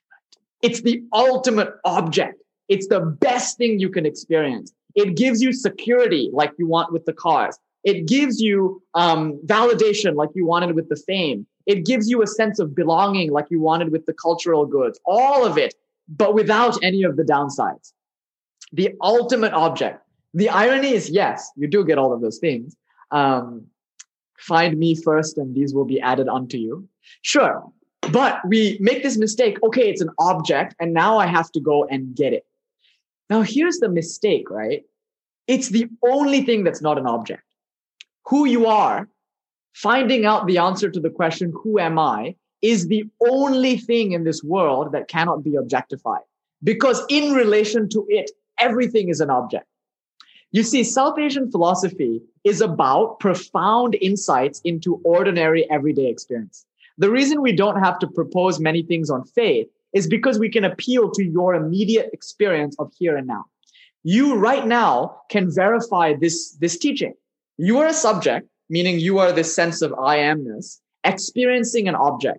It doesn't matter if that object is matcha or like Jehovah. It doesn't matter if you are experiencing an object in the waking world or in a beautiful lucid dream. Whether you're in Vaikuntha or Kailash or heaven, whether you're in any of the Sephiroths, whether you're in your apartment on Main Street, wherever you are, there's one fundamental thing. It's you and one other thing or several other things, but it's you, the subject, with objects. And the whole point of enlightenment is to realize you are none of those objects. You are the subject. So if you're looking for enlightenment as an object, you will always be disappointed, because you will miss it. So I'll close this one point with just a funny story. A washerman found a jewel. Oh, no, he always had a jewel. Sorry, he always had this jewel. And he would wash clothes with the jewel. You know, in India, we have the dobis. They wash clothes. So he's just washing clothes with the jewel. And he never knew what it was, but he always kind of had this intuition that it was valuable. So he took the jewel to a vegetable seller and he said, hey, what's this worth? And the vegetable seller was like, I don't really know. It looks good. I'll pay you this much for it. I'll give you these many radishes for it. And it was quite a hefty amount of radishes. But the washerman was still kind of hesitant to part with the jewel for some radishes. And we do this every day. We part with jewels for radishes, you know. Just feel into that one. So the washerman didn't really want to part with the jewel. So he went to like some other vendor, like a meat vendor or something, unlikely in India, but some other vendor, you know, and he said, oh, well, what's this worth? And the other guy was like, I don't know, but how about I give you 5 hammers and 6 anvils for it? I'm a blacksmith. It looks cool. I'll buy it off of you. And he wasn't willing to part with it for that either. So eventually, after many vendors, he finally meets a jewel vendor, the spiritual teacher.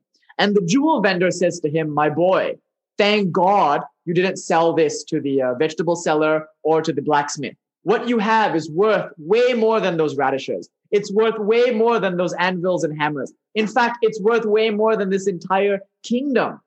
And like that, in one fell swoop, once the man recognized the worth of what he had, he had it all. All his wants were gone. You see?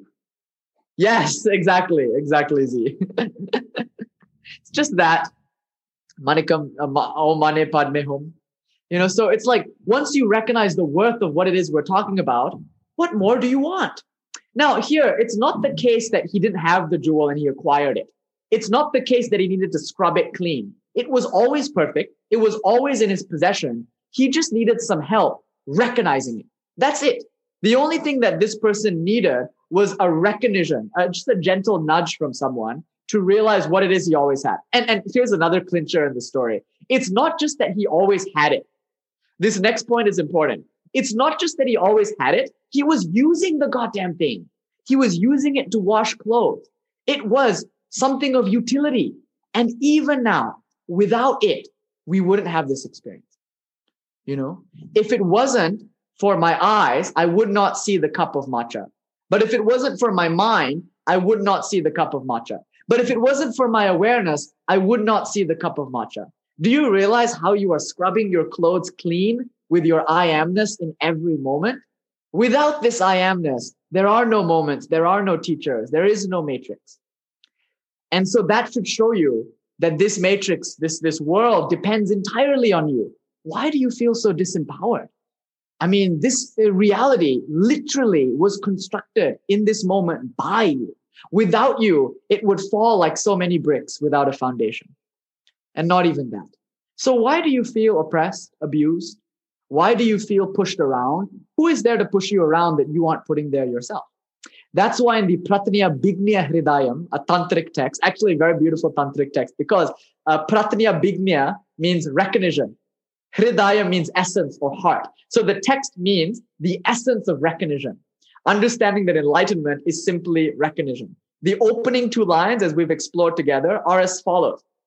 Chitti swatantra vishva siddha hetuhu. Chitti, awareness. Swatantra, self-expanding, or rather free, autonomous, is the sole cause for the magic of everything. And think of it this way. If indeed the double slit experiment in quantum mechanics showed us that our observation changes reality, if indeed your self-help books like The Law of Attraction, The Secret, showed you that, you know, surely you're beginning to realize now that this world isn't anything other than what you make it.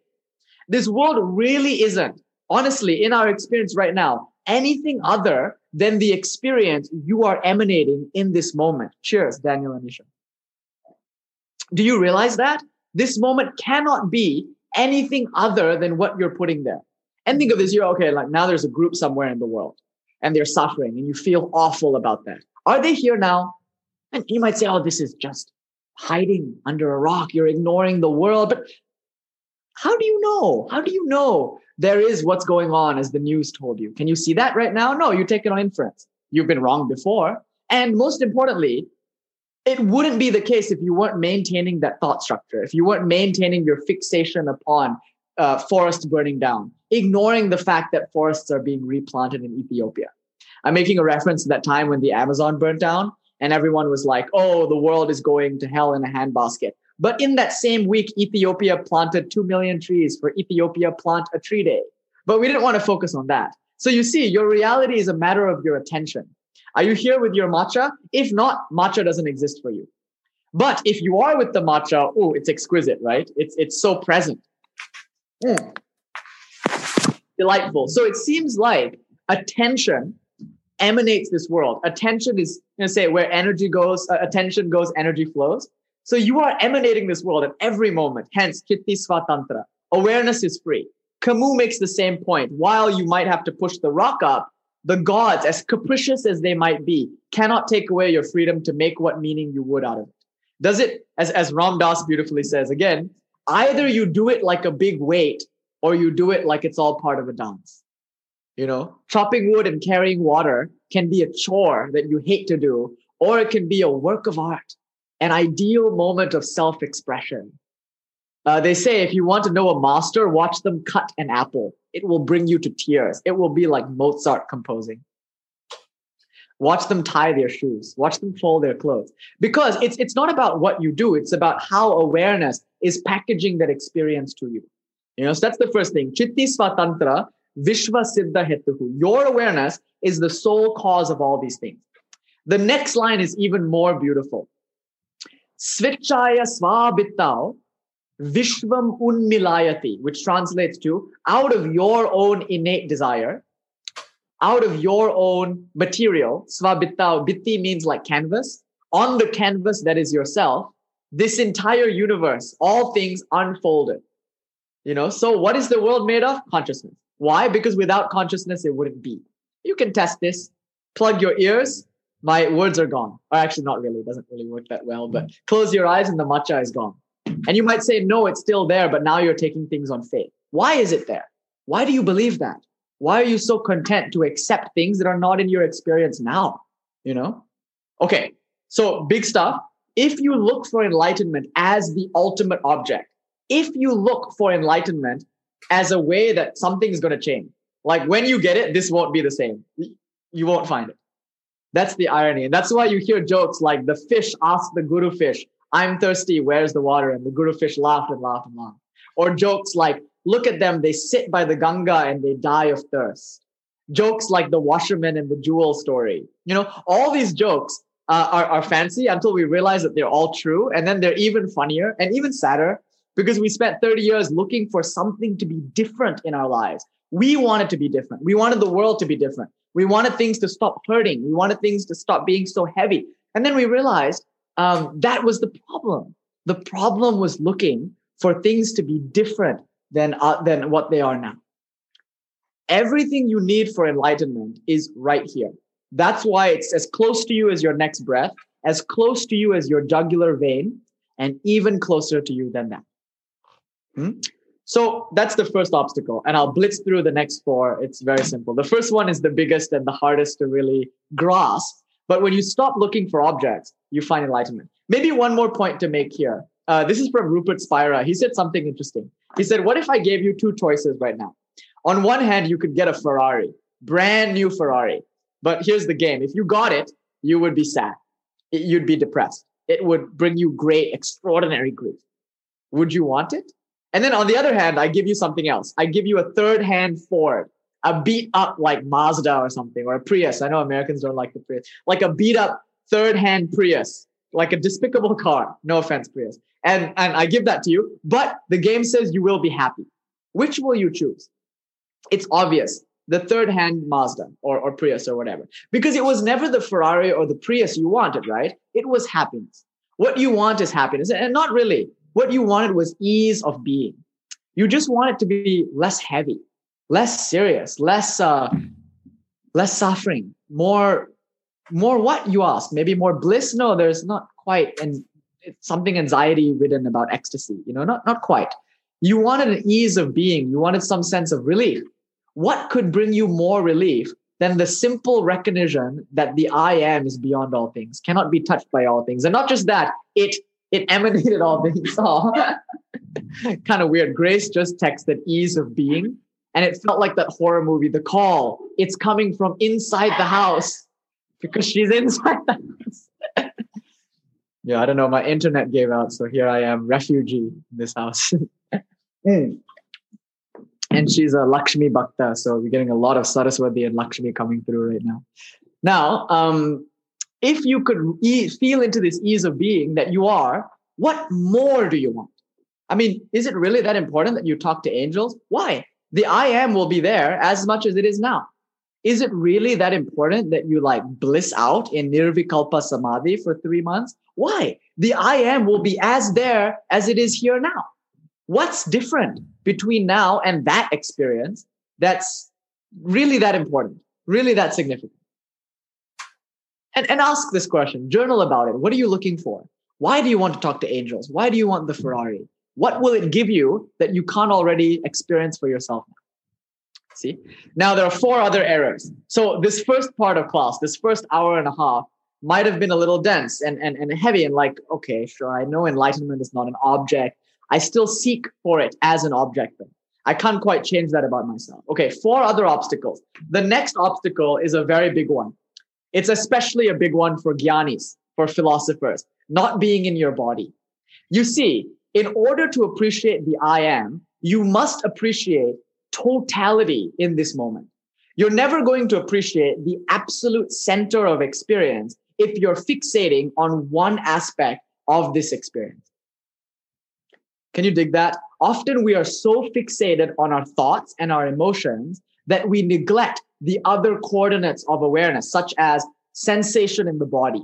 So asana is very powerful because it grounds you in sensation. So now a new component is added. There was thinking and also feeling. Remember, we don't distinguish between thoughts and emotions. They're just chitta vrittis, movements in consciousness. But added onto that, there is sensation in the body. Then we draw you to the breath, and you're listening for the sound of the breath, for the feeling of the breath in the belly and the nose. What's going on is your moment is expanding in richness. It's deepening.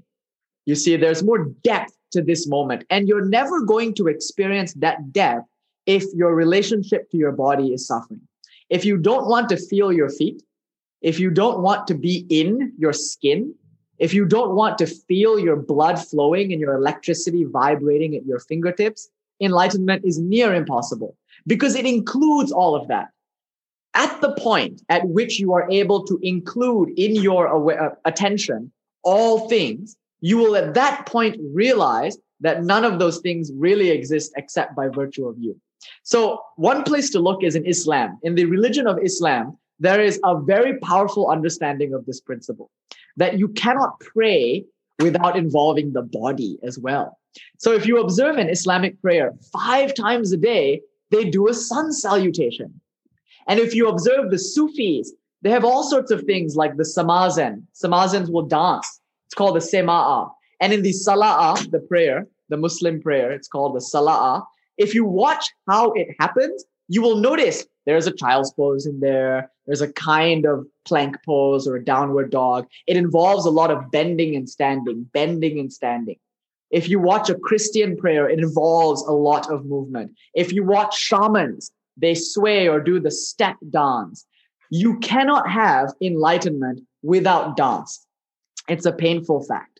And it's a fact that we ignore because a lot of us have a lot of problems in our relationship with our body, you know, justifiably so. It's been through quite a debacle, quite a journey, so to speak. But until we heal that relationship, and this is why we say enlightenment is not healing, but there must be some level of integrating the body. Yes, the body knows the score, precisely Z.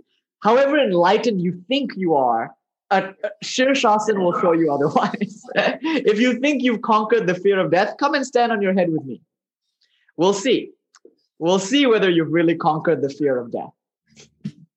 So you see, the thing about Gyanis, the thing about being intellectual and learning about spiritual philosophy is you are always susceptible to delusion, to self-deception, because you want to feel like you're enlightened already. And in fact, it's very easy to kind of trick yourself into feeling that.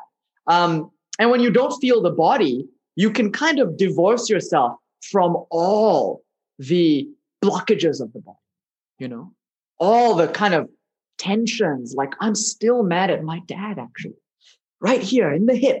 It doesn't lie. There's a tightness in the hip. Why? Because as much as I think I'm over it, I'm not. It's here, you know, and then people who think they've, you know, psychologically won the lottery and finished with all their complexes, come and sit in Supta Baddha for 5 minutes. You will weep. You will weep because when your hips open, it will release emotion that was stored as muscle memory that you didn't even know was there. So that's the second obstacle. The first obstacle is seeking enlightenment as an object. You know, seeking is the biggest obstacle to finding. The second obstacle is not being in your body, at least not being open to experiencing the totality of this moment, which includes the skin, includes the toes, you know, pick them up, spread them, put them back down one at a time. You know, yes. So that's the second obstacle, not being in your body. The third obstacle is a lack of consistency. There is a deep desire in you to be enlightened, to at least recognize the enlightenment you already have.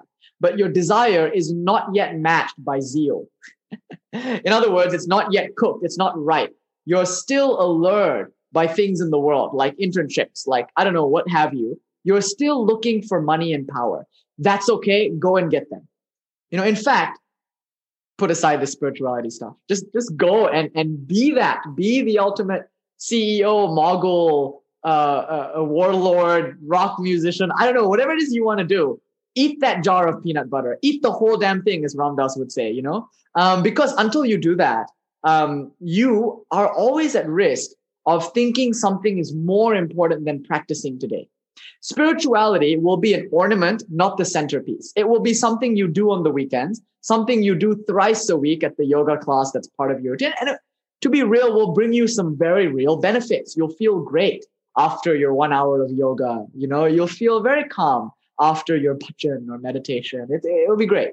You'll be very happy. But not lastingly. It won't be enlightenment. It will be palliative care. You know, so another thing, here's what's funny. You know how I said you have to be in your body? If that was true, right? If all it took to be enlightened, or at least recognize the enlightenment you already are, if all it took was asana, salah, dance, then every dancer, every California yoga teacher would be enlightened, right? If all it took was 3 hours of asana a day, what about those people who are madly doing that? Why aren't they enlightened? And I was very perplexed by this, and I investigated in my own life. And one day I was holding a Supta Baddha Konasana. About 12 minutes in, I thought about something. My meditation was interrupted by a thought, and it was a memory. Naturally, when you do hip openers, memories come. It was a memory of a situation in my past, in a relationship in which I had been deeply hurt. You know, my sense of self had been threatened by a feeling of betrayal, like hurt. And that feeling came, and suddenly my hips tightened up, and that Baddha Konasana actually became dangerous. There was a moment there where I realized I had lost the flexibility I had a moment ago. A moment ago, the knees were on the floor, the hips were open. But the thought or memory, the emotional residue of years ago had actually in real time tightened the hips. You see, flexibility, ease in the body is deeply connected to emotions, to your feeling, to what's going on in the mind. Now, if this can happen in real time, notice what happens after your asana class. So picture this. You go to, I don't know, whatever yoga studio you're going to down the street or on Zoom. You go to the class. During the class, it's an adventure, you know. And in our classes, they tend to go on quite long. Yes, forgive me. I'm working on that. But it's an adventure. After about 2 hours of doing asana, you met yourself, you lost yourself, you sweated, you cried. It's an adventure. And you get to the end of that, and there's a tremendous release. There's a feeling of, oh, I don't feel so heavy anymore. I feel so light. I feel so beautiful. Then you get in your car, and you're driving on the highway, and somebody cuts you off, and the tension returns. You get home and your partner says, take out the trash. The tension returns. The partner says something that picks up the thread of an old fight. The tension returns. And the class, in a real sense, has been undone. Everything that you have achieved in the body has been lost, so to speak, because you have successfully re-traumatized yourself. So, yes, Wilhelm Reich is a good place to look at. Wilhelm Reich. His book, Function of an Orgasm, is a great text. You know, one of the best amongst the Freudian Jungians. Reich is really up there. Now, it's so important that you're in your body, you know. Stop looking for enlightenment. You know, stop seeking. You don't need so many lectures, so many books. It's here. But maybe you do need all the lectures and the books to an extent, but ultimately you don't. Stop seeking. Secondly, be in the body. But also consistency. Do consistently practice, because if you don't practice every day, you won't gain much ground. And remember, I'm speaking relatively. Here's the paradox. You don't need to get anything. You don't need to gain any ground. It's just, we're talking on the level of the body and the mind. The practice at this point is just bringing your body and mind into alignment with what is already the case. So we practice asana daily. But after you practice asana, you cannot just be like, I'm done. Close the book.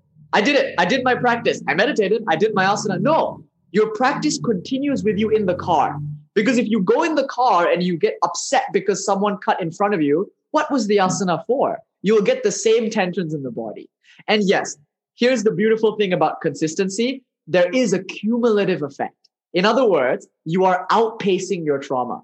It's just a fact the mind will re-traumatize you 21,600 times a day. I mean, that's the number of breaths you take, right? Your mind will bring memories that will re-traumatize you. Yes, it happened to you, and I'm sorry that it did. But the problem is that you continue it happening to you. You're replaying it, and it's not your fault. It's just the mind trying to protect you from future instances like that. So as long as you are fixated on your trauma, meaning as long as you are re-traumatizing yourself, you're not really going to bring the body and mind into alignment with the enlightenment you already are. That's why consistency is key. You must practice every day, and you must practice in increasing quantities and quality. Iyengar said this. He said, every day, ask yourself, has my practice evolved in terms of quantity or quality? Actually, we would say quality is more important than quantity, but hey, we're Indians. More is always better. More colors, more spices, more philosophies. Even look at the Indian Buddhists, more deities. Let's have Tara. You know, Padmasambhava from Udiyana was like, what about Manjushri and Tara? And let's have Chundi Buddha and Avalokiteshvara. We weren't satisfied with our arhatship. We had to add some extra bodhisattvas and gods. More is more, we say in India. More is more. So Iyengar would say, is my practice today, did it increase in quantity or quality? If not quantity, at least quality. But that consistency over time, that's what gives you the cumulative momentum over the re-traumatizing. You know, I can't, yes, RJ, I will. Actually, it's a great question. God willing, I will. Now, it's not just a matter of saying, hey, guys, you're re-traumatizing yourself. Stop. What a nonsense instruction. How do you stop re-traumatizing yourself? No, the mind will continue to replay this event. What you can do, though, is not resist that. That will happen. You can not outrun it, but you can outpace it with your practice. So as much as you get traumatized, you deal with it. Traumatized, you deal with it. Traumatized, you deal with it. And then soon, your practice is ahead of your trauma, and guaranteed those thoughts will fall away. Whatever obsessive thought you have right now, whatever emotional overwhelm you feel, if your practice is consistent and steady, in time, if not 6 months, if not a year, if you genuinely, sincerely are increasing in quantity and quality every day, you will outpace your trauma. And you know what? This is different for all of us. We are all carrying different karmic loads, so to speak. Some of us need to practice much more. That's just this. It's sad, but true. Some of us need to practice hours a day for things that other people only could do one retreat for. We're all starting in a different place, and where you are is just where you need to be. Yes? So, practice every day. Now, the question, as RJ asked, is how do I do that? How do I apply myself to a consistent practice? Because you know how I said there are 5 obstacles to enlightenment? Object, looking for it as an object, not being in your body. And then this one is not being consistent. Let's add kind of side thing. Here are the 4 ways to stay consistent. We like lists, okay? 4 ways to stay consistent. 1, don't practice alone. Actually, this is number 5 in our list as well, but don't practice alone. Find a sangha and hold each other accountable. You know, don't just meet on Monday night. Start groups with each other, especially those of you who live in the same parts of the world. If you're vaccinated, meet, you know, go to the park and meet each other. Be in sangha with one another and practice together, and have your WhatsApps and Discords and ask each other about your practice. Go on Insight Timer and create a little group, so you can keep each other accountable to meditating every day. If you're on your own, it won't be fun. You won't do it. But if you're in a group, it's like fun. It's like, oh, you know, we're doing this together. Not just that. Yeah, pest each other. Be like, did you meditate today? Real friends don't let friends go to sleep without sadhana. You know, real friends show up at the house at 3 a.m., having seen that you're skipping that day, to bang pots and pans so you don't. Yeah, I know you could use the extra hour of sleep. Suck it up. Practice. Real friends will drag you out of bed for practice. But don't do this with people who aren't on the path, okay? Don't be missionaries. Don't go to your people who are still enjoying the movie and be like, you're coming with me. Don't go to your husbands and be like, you're coming to yoga. No, I'm talking about fellowship with people who are on the path. And the beauty of this is that most people in this sangha are on the path with the same degree of intensity. Many of you have come every Monday, consistently coming to Mondays and Thursdays. Many of you are here on Wednesdays and Fridays and Sundays. Many of you recognize each other in Sangha. Reach out, form tribes. And this will be your kula. It's your Sangha. As the Buddha, Shakyamuni Buddha said, holy companions are the whole of holy life. Little beautiful phrase. So there are a few benefits to this. One, it keeps you accountable. Two, it makes it funner because there are people around you. But three, and this is the most important, there's something to be said. Whether you're looking to quantum physics or the Bible, there is something to be said about practicing together. As Jesus the Christ, peace and blessings be upon him, said, wherever two or more are gathered, his prerequisite, the bar was really low, just two. Wherever two or more are gathered in my name, there I am also. Notice I amness. It's easy to be present with other people. That's why parties are so great. You're like present. You're more present with other people than you are in your bedroom looking at your lava lamp, thinking about your future or past, So that's the thing. You could be consistent by finding people to be consistent with. Biggest thing that will help you. The second thing is write a list right now of excuses you have for not practicing. You will notice they are the same excuses. And in fact, they are very reasonable. I really should get another hour of sleep. I really should work on my final project. All of these excuses will be very rational because the ego is a cunning fool. I shouldn't do my sadhana because I know I'm not the body. Why should I do asana? I'm above it. Let the body. You know what I mean? It's very cunning. I don't need to do ritual. I don't need to chant tonight. I know something new now. I'm already enlightened. Your ego will hijack you at every step of the way. They say, if you think you're enlightened, err on the side of caution. What's the harm? What's the harm of practicing as if you weren't, even though you are? In fact, what you do to become enlightened is asana, right? Asana, pranayama, meditation, prayer. And then after enlightenment, you do all those things more. Yes, it's funny. All you want to do is pray after enlightenment. It makes no sense. You know that only you exist. It's God praying to God by means of God. Yet the body and mind just wants to pray. It just wants to serve. It just wants to help others. So do that. So write a list of all the things that keep you from your practice, and just play with it. Notice, I skipped practice today. Write down why. Every time you decide to skip practice, just record your reason. In about a week, you will see they're the same reasons, and they're all bullshit. You'll notice that the reasons are all bullshit. Don't buy into them. When they show up, say, swiper, no swiping. That's all you need to do. Just recognize that swiper has come to rob you of maps or something, Practice every day. Do not, under any circumstance, go into your bed before practicing. I would go and lie down. I'm just going to lie down for a moment and then I'll get up and go and do my thing. You'll fall asleep. You know why? Your ego will not take lightly to you dismantling its survival program. Nothing personal. It means well. It's trying to protect you. It's trying to keep you alive in the only way it knows how. When you start tinkering around in there, undoing assumptions that have for a long time kept you alive, at the bare minimum, mind you, it's going to feel like you're sabotaging yourself and killing yourself. It's going to do everything to keep you from that. First, it will start with reasonable things like, I'm just sleepy. I have an assignment. Then it will get subtler like, actually practicing is a kind of egotism. What am I practicing for? To get stronger? To have siddhis? And that will keep you from your practice. Actually practice is for Shiva. I should stop practicing. It's hubris, only Shiva, only grace, whatever. So it's so subtle. It will catch you. It will catch you at every step of the way. And then when it does, just laugh. Is Song here? Yeah, Song is here. We were talking about swiper, no swiping, and how it's kind of scary, right? That danger of swiper appearing. It's like that. Write a list. So good night, Vanessa. Thank you so much. So first find a Sangha that can keep you accountable. Next, write a list. Third thing is, try to practice first thing in the day. Definitely don't go to sleep before practicing, but try to practice first thing in the day, because you'll notice this. You're trying to change your sense of what's important to you. So right now, your mind places too much emphasis on worldliness. If you don't practice first thing in the day, your mind will always find other priorities in the middle and towards the end of the day. It will nudge out your spiritual practice. So before you even start to think about your day, before you even go, what do I need to do today? Roll out of your bed onto your mat.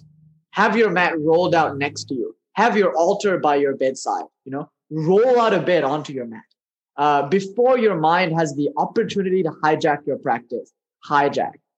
Yes, it'll trick you into thinking you'll die, but then you don't. I remember in Hangover where the guy was like, boo-hooed, but did you die? And I often think that, you know, in Mr. Chang, is it Mr. Chang in The Hangover 2? His voice, I think, but did you die? You won't die. And what's it to you ultimately? It's not that bad, dying, right?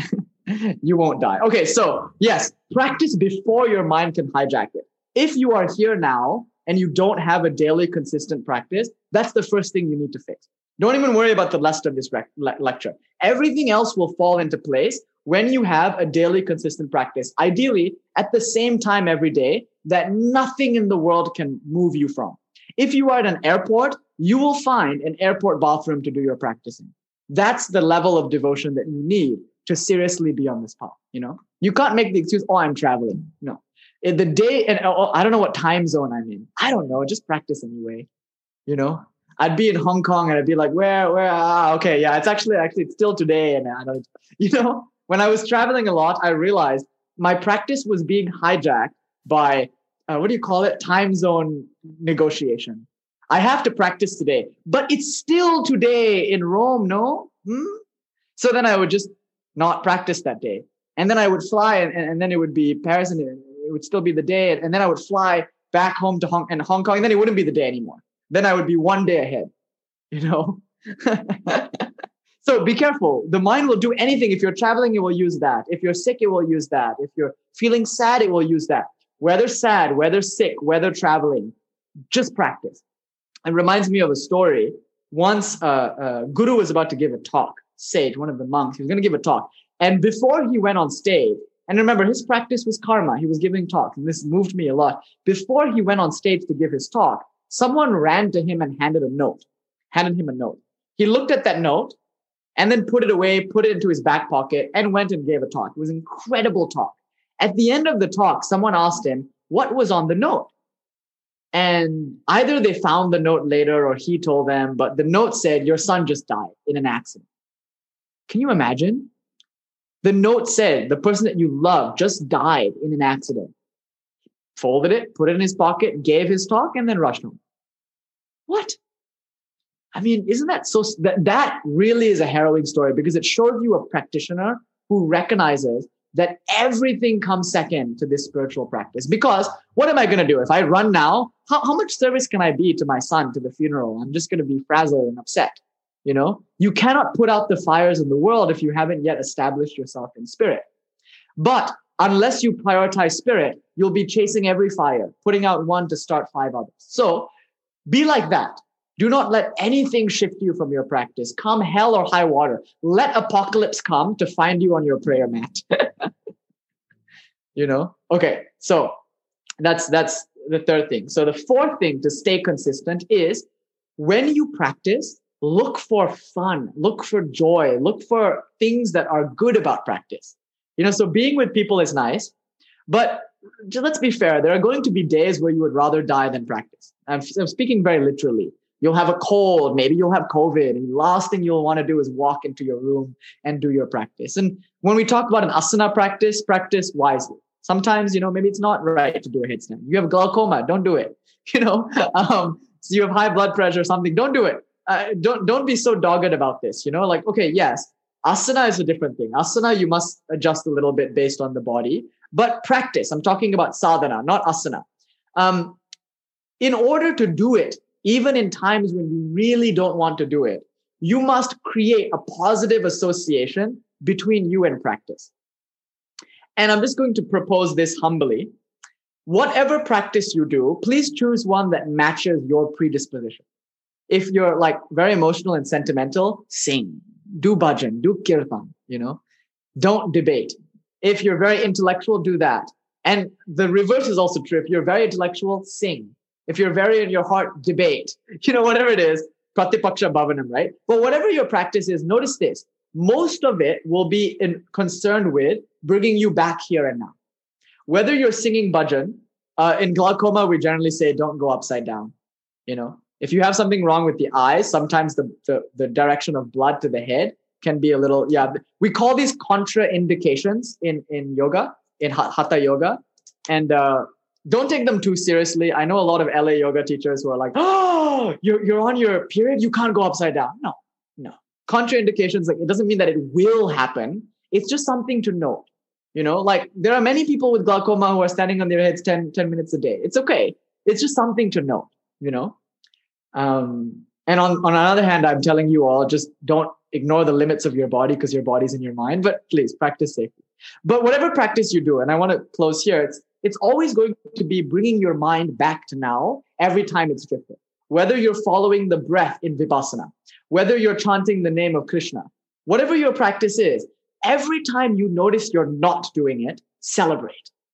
You see, it's our tendency to punish ourselves for failing in our practice. I fell during my Pinchamayurasana. I forgot I was meditating. I started daydreaming. And then we go, bang. But if you do that, you are guaranteeing the unsustainability of your practice because you are creating a Pavlovian conditioning effect between you and practice. You're starting to see it as this terrible self-abnegation in the worst way. It's like a burden. It becomes a thing that you don't want to do. It's vegetables. Ugh. You know, if you turn your practice into broccoli, you will always put it by the side and eat the other stuff on the plate. So let your practice be Nando's peri-peri chicken. I don't know what you want, what you eat. People in West Coast won't get that. But where are my Nando's people at? Anyway, whatever it is that you like to eat, make your practice that. The first moment of your practice, create a positive association. Light incense, have essential oils, make your practice space beautiful, make it a place you want to be in, you know? Fabricio can sense it, I bet. Both in the literal and metaphorical sense of that phrase, Fabricio has got you. But yeah, so these are the four suggestions, RJ. I hope that helps. Find a community to practice with, write down a list of all your excuses, and no matter what, do not cave. I forgot what the third one is, but the next one is make sure you're having fun. Even those days where practice sucks, make sure you find things about it that you can enjoy. Okay, back to our list. So to close, the last two, and in fact, we've already spoken of them, so it can be brief. If you seek for enlightenment as an object, you'll miss it. If you fail to be in your body, you will not find it, missing the totality of this moment. If you fail to practice consistently, you will continuously re-traumatize yourself and lose ground. And finally, second to last is, if you compartmentalize your spiritual life, enlightenment is likely to elude you. You see, part of the consistency thing, let's say you've got a consistent practice. There is a danger of compartmentalizing your practice. That is saying like, oh, you know what? I did it. I'm done. I finished my yoga for the day. Now I'm just going to go back to being me, you know, being like all the patterns.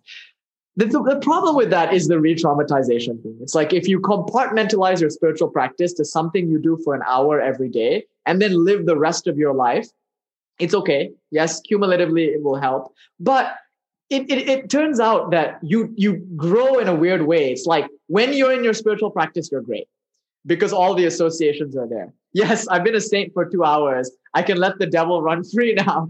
You know, it's like I did my dues. I did my Hail Marys. What else? Now I'm just going to go and do what I always do.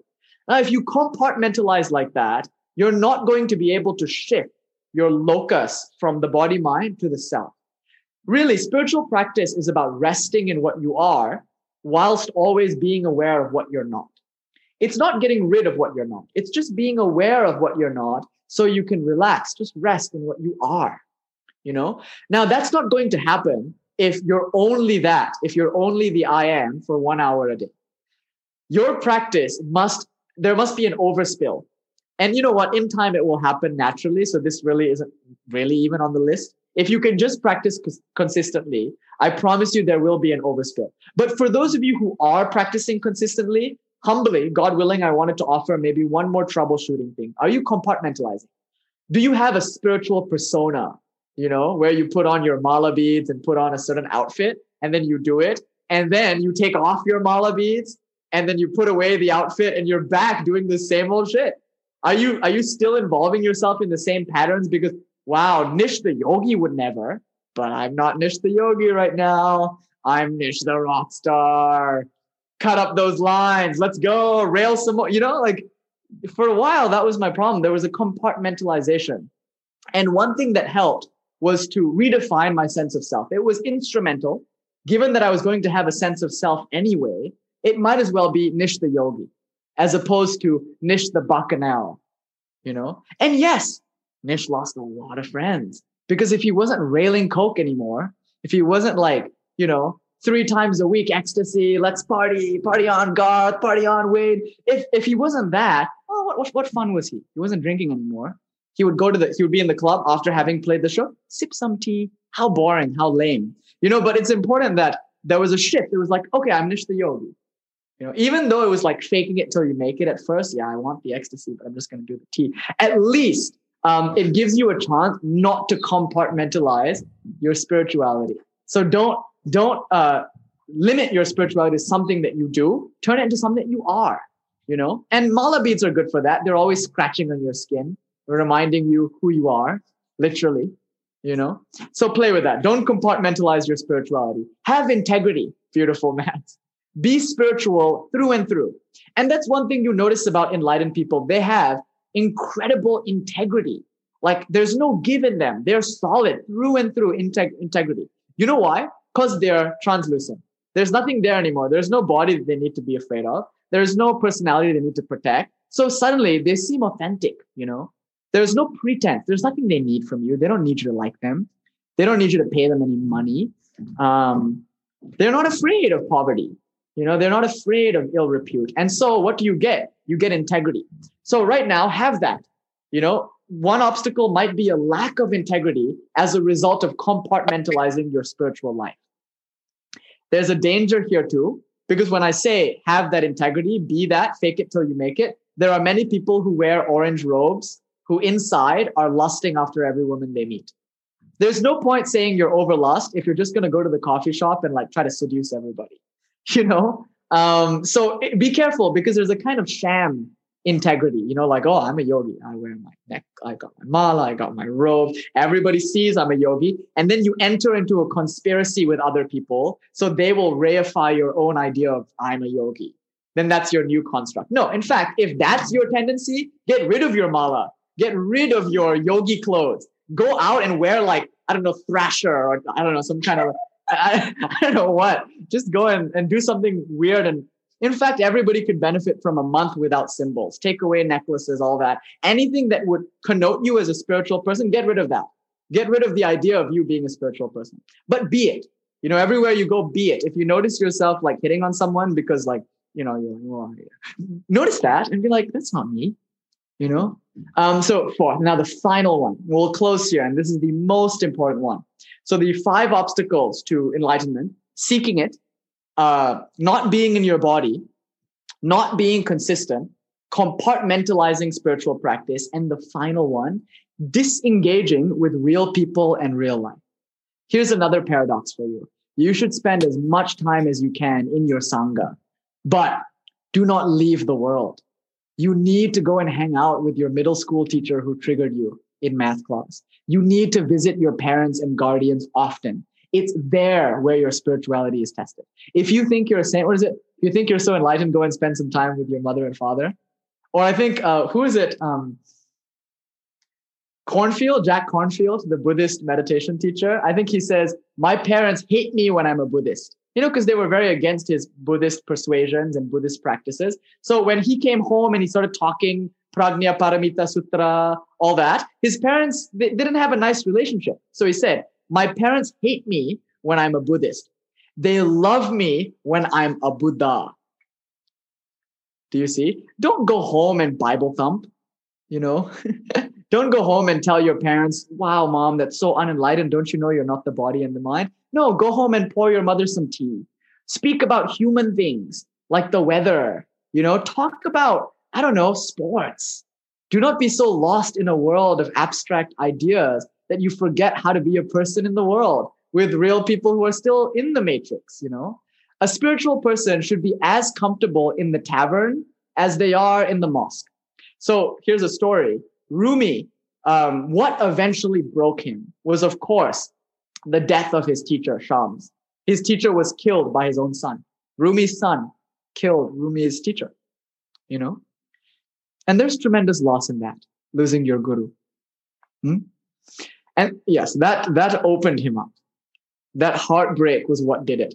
But, you know, right before that happened, right before Rumi lost Shams, something also happened. There was a night, a very special night. And Shams said to Rumi, there's one last thing you need to do to become spiritual. Something is holding you back. I mean, you have everything. You're already, there's one last thing holding you back. Your conservatism. You're an Islamic scholar known throughout Konya for being a powerful teacher of Islam. You're faqih. You know that word faqih? Someone who really knows the law, like Sharia and everything, faqih. But to be spiritual, you have to become a faqir. You have to go from being a faqih, wise, to a faqir, poor. It's just a wordplay, Islamic wordplay for you. Faqir means mendicant. Now, unless you can loving the wordplay, huh? Unless you can do that, there will always be a block, always too much self. So Shams told Rumi, if you want to be spiritual, he asked, do you love me? In fact, he held Rumi's hand because he knew what he was going to ask was going to take a lot of trust. So holding Rumi's hand, much to the chagrin of his wife, who was very afraid of the homoerotic overtones there, he was holding Rumi's hand. He said, do you love me? And Rumi said, more than my own life. I love you so much. I love you exclusively. And Shams said, fine, here's what I want you to do for me. You'll do anything for me in the name of love. And Rumi said, anything, ask it. Be careful. When your guru says, you'll do anything for me, be careful when you say, yes, I will. Because the next thing that Shams said was, okay, here's what you have to do. Go in all of your clothes, like your scholar's clothes, wear your entire Muslim getup, go in your white horse. He was known to have this horse that he rode through the streets.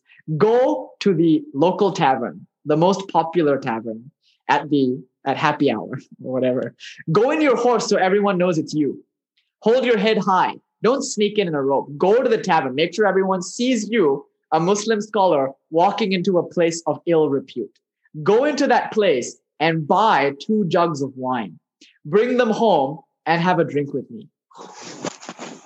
Oh, right? And this is, you have to understand how huge this is, because it's Rumi sacrificing the rest of his career. Your guru will tell you to quit a job you love. Your guru will ask you to give all your money to charity. Are you prepared for that? You know? And so Shams asked Rumi, and he cried the whole way. His heart was broken, but he had to do it. He gave his word. So he went against his will. He went and he walked into the tavern and he ordered 2 jugs of wine. The tavern becomes quiet when Maulana, you know, Jalaluddin himself, when he walked into the tavern, Rumi, peace and blessings be upon him. When he walked to the bar, there was a hush, a palpable hush. It was like the whole of Konya had the hand over the mouth. He did what? And he buys the 2 jugs of wine, and someone in the corner, a drunk, says, Jalaluddin, is that you, Maulana? And everyone's like, oh, this guy was such a fool. He was like a drunk fool. And Rumi, his heart broken, he cried. He took his 2 jugs of wine, placed it on the table, and sat to have a conversation with a guy in the tavern. And they just talked. They just talked about the coming war with the Mongols. They talked about the rule of the caliphate, nothing spiritual. They just talked. And then another person came to the table, and another person came to the table. And suddenly there was a party with Rumi at the center of the attention, getting to know people that he previously condescended to. Why is it that Jesus hangs out with tax collectors and prostitutes? Why is it that Shiva is surrounded by goblins, grumpkins, snarks, vampires, and the rest of the gunas? It's only when you can do that. It's only when you can move amongst the most uncouth among you that your spirituality begins. So the rest of the story is he leaves the tavern a faqir. He came in a faqih. He left the tavern a faqir. And he goes back to Shams late in the night. Shams is, of course, awake, humming his rosary. And he hands Shams the wine. He puts the wine in front of him and says, let's have a drink, my master. And Shams watches him, Maulana takes the drink to his lips. The drink is approaching, and then Sham slaps it out of his hand. He takes his own drink and pours it into the weeds. Sorry, Fabricio. I know you wanted the wine payoff here. And he pours his own drink into the weeds, and he throws his jug aside too, and he said, choose the wine of spirit. And that's why Rumi, from that moment on, is writing about wine. Because you see, the wine of spirit is that. It's the complete abnegation of yourself, dragging your own name through the mud and being with people, you know, just being with common people who don't do spirituality. That's the wine. Yeah. Instantly lost a convert in Fabricio. Yes, the wine of spirit. And actually, there's more to that discourse. It's a discourse against wine and inebriation. The Buddha has the same discourse in the Dharma Chakra Pravartana Sutra. He says, don't get intoxicated. I mean, drink wine, that's fine. Just don't get drunk. Why? Maulana was told by Shams, his leader, he was told, if you get drunk, you'll forget God. You become self-forgetful. So be drunk on God, because that's zikr, self-remembrance, you know. So why don't get drunk? Because it interrupts zikr. It interrupts mindfulness. Don't take my word for it. Try it. There's a kind of dullness to inebriation. It's good in the beginning, but you lose your zikr. You lose your mindfulness. So that's a bit loaded. There's a lot in there. But the final thing I wanted to offer, God willing, in today's talk was this. The final obstacle to your spirituality is your spirituality, is your identity as a spiritual aspirant, causing you to feel divorced from your family, you know, from the world around you. It's not about how you are at the retreat. It's about how you are at Thanksgiving dinner. That's really where the work is. So go to that, you know. I know your Uncle Jerry is going to be there. I know he's weird. And I know he's going to ask you questions that will break your heart. What are you going to do with a philosophy degree, huh? Why'd you drop out of pre-med? You know, they're going to ask you questions that are going to suck. But that's where you have to go. Maybe not yet. You know, practice first, practice consistently, give it about a year, shore up your defenses. Don't go into the world yet before your sapling has turned into an oak tree. But for a lot of you, you are oak trees. You know, you don't need the hedge around the sapling anymore, but you're holding on to it. Why? You know, you're oak trees, but still you keep the hedge. You keep the hedge of the Sangha. You keep the hedge of your practice. You keep the hedge of your name. That's your final obstacle. You know, once you've done all of this, please go back, go to the sports bar, maybe get a drink of beer. You're not going to get drunk at this point, hopefully, and talk about sports. Scream when the Seattle Seahawks land something. Go to the gym, work out with your gym bros, talk about Gaines goblins. You know, spell Gaines with a Z. I don't know. Do mundane things and just be normal. Be a person, you know. And you know how spiritual a person is when they have regular friends too. You know, if their only community is spiritual people, if the only conversation they can have with others is about crystals and demigods, there's a problem there. There's a kind of stagnation, you know. So this is the final clue. For those of you who know not to seek enlightenment, who know that you already have it and are just integrating it. For those of you who do have a consistent practice. For those of you who are in your body every day, that's part of your practice. For those of you who don't compartmentalize, maybe the last thing you need to do is go to Big Bear with dad or your guardian or whatever, you know. That might be your final boss.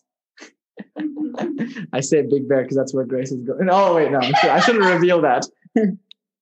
It's not official. Grace is going to Small Bear. Yeah. So see, have regular friends. So we'll close there. These are the 5 things, and we'll close with a very interesting way to define enlightenment. Enlightenment is not a thing.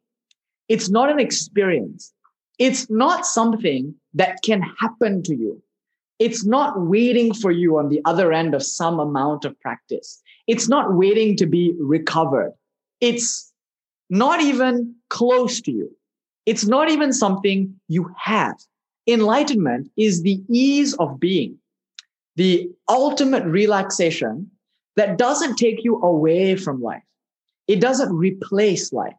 It's something that sanctifies life. It's something that gives meaning to life. And so you must come down from the mountain and live that life. You know, you did not, and this is we were talking with Anisha on Thursday, you did not spin all of this into existence so you can stand up your date at the bar. You're just learning to be a better boyfriend, girlfriend, partner, you know? So you invited her, you called Shakti down to the Muladhara Chakra. You know, you spun this entire world into existence so you could spurn it, so you could close your eyes and leave it all behind. The reason you're practicing is so you can finally enjoy the Seattle Seahawks game at the sports bar. That's the ultimate irony. And then you'll know you're there because you'll need nothing. You won't fear death. You won't fear disrepute. And you will be, mark my words, completely ordinary. Completely ordinary. There will be nothing unique, nothing special about you. Most people won't even recognize you're enlightened. Because you don't wear any signs, you don't say anything, you smile and talk about the weather. But for some reason, and they don't really understand why, but for some reason, when people sit with you, they feel like telling you all their problems. You know, they don't know who you are. They don't know that you're enlightened. They just unburden you're at the Seattle Seahawks game. Here's what will happen, okay? You're sitting at the Seattle Seahawks game and you've got your beer and you're like, yeah, Seahawks. And the person next to you will turn, look and turn away. And then suddenly turn again and be like, my wife left me. What's up with that? And you know what? You will sit and listen for the next 7 hours. Why? You got nowhere to be. You got nothing to do. So you will listen and that person will cry. They will cry and then they will realize something. Oh, I need to leave her. Oh, sorry, she left me because I have this problem. And they will figure it. Yeah, sorry. And they will figure it all out for themselves. And you just sitting there smiling, you know, just sitting. All you're doing is being. And they will figure it all out for themselves. And then they will fall to your feet and say, you are my guru. You are my teacher. And you're going to sit there with your beer saying, I'm just trying to watch the game, bro. Can you sit down and control yourself? You know? And that's the ultimate joke from all of it. So the greatest thing you can give someone, as Fabricio beautifully pointed out last week, and as Anthony, who's not here today, commented on the Patreon post, said the best part of last week's talk was Fabricio's insight. And it's the most profound insight. And if you don't mind, Fabricio, I'll parrot you a little bit. But Fabricio, and I hope he will say more when we end and open up the floor, Fabricio said, the single greatest thing you can do for someone, the only service you can offer to somebody is your attention, your full undivided attention. You cannot love anybody until you learn to do that. And you meditate so you can love other people. And what do we mean by love other people? Sit with a stranger at the bar and listen for 7 hours to what they have to say. And then they will be healed from that. And in time, you'll notice something eerie. People might start to gather around you. Bees always come to honey. People will come. And then you will find yourself in the role of a teacher. And you might do this in several ways. You might just make art, sing songs, dance. You might cobble shoes. You might make bread. You'll have the most popular bakery on the street. Just you wait. Teach that way. If your craft, whatever your craft was, it'll be the same craft after, you know? So if you were a bakery person before, after enlightenment, bake bread. You'll be baked. Except your bread will be a teaching, you see? Everyone who eats your bread will go home and start to meditate, you know? So do that. When people start to gather around you, start to bake the bread. If you are a teacher, if you just happen to be that, then teach. And you might find that in order to teach, and here's the predicament, in order to teach, you have to adopt a persona. You have to put on a fake self again. You might grow an afro. You could be a bartender, exactly. Slide someone the beer, and when they catch the beer, the froth will spill over and they'll go into ecstasy, samadhi. And by the way, I need to close this, otherwise we'll talk all night. It's flowing beautifully. But let's end with this final phrase. Alan Watts, he said, enlightenment is the ego's last disappointment, right? And I think the reason he said that is because it's the single least dramatic thing that will ever happen to you. You know? It's the subtlest, quietest, no drama thing. You know those people who have a psychedelic experience and run to your house and say, "Brah, I had an ego death." It's not like that. That's delusion. That's you made it an object, even though it was a genuine thing. Even though you genuinely experienced the end of the ego, the moment you came out, you made it a concept. And now you have a new ego accolade, the ego death. Ego death is the ego's last ditch at preserving its self-importance. I'm special. No, no, no. You will realize actually how unspecial you are. You know, and then you'll wear simple clothes. You want simple things. You'll have a passion for truth and simplicity. You'll sleep on the floor. You just become a beggar, you know, fakir. And then we'll close here. Enlightenment is so undramatic. It's so spectacular, and it's so subtle that if you feel the urge to talk about it, to tell other people about your enlightenment, to tell people what you've realized, it's probably not it, you know. However, if you are a teacher, if you do find yourself in this position where you're teaching, you might feel like, oh, you know what? I do need to be a little eccentric. You might wear certain clothes. You might do some nonsense things like, I don't know, powers. You might show people your powers. You might read their thoughts. You might appear to them in dreams. Like, that will be up to you when you become enlightened, you know, because when you relax into this enlightenment, people will gather around you. And that's a whole other can of worms. And we'll talk about that another time. But for now, let's just close here. And we'll close with a mantra. And it's the Maha Mrityunjaya mantra. And it means, may we be extricated from our bondage the way one might pull a cucumber from the cucumber stem. Just gentle. And we'll chant it 3 times together. Feel free to sit any way you like, bow the head, bring the hands together, whatever you want to do. Feel free to chant it along as well. I'll actually type it in here. No, don't worry. How can you be late, Kanchi? What is time? Om Triambagam, Triambagam, some dialects say. Yajamahe.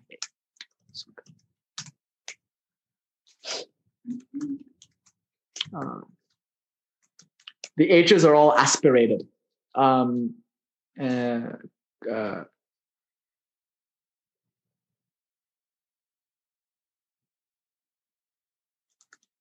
to find out how to spell it.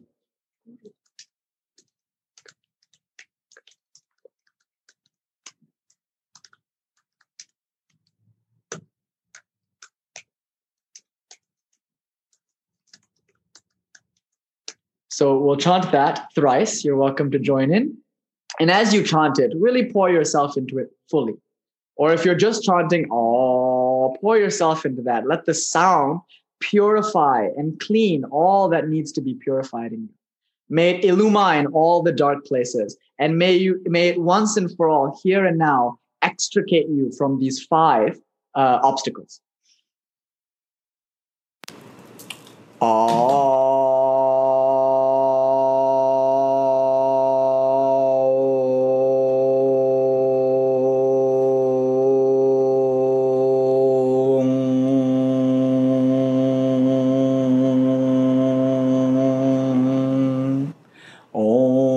Triambagam yajamahe sugandhim pushtivardhanam urvarukamiva bandhanan mrityor mukshiyam amritahat Om Triambagam yajamahe Sugandhim pushtivardhanam urvarukamiva bandhanan mrityor mukshiyam amritahat Aum Triambagam yajamahe Sugandhim pushtivardhanam urvarukamiva bandhanan mrityor mukshiyam amritahat Om Shanti Shanti Shanti Hari Om Tat Sat Shri Ram Krishna Ruparnamastu.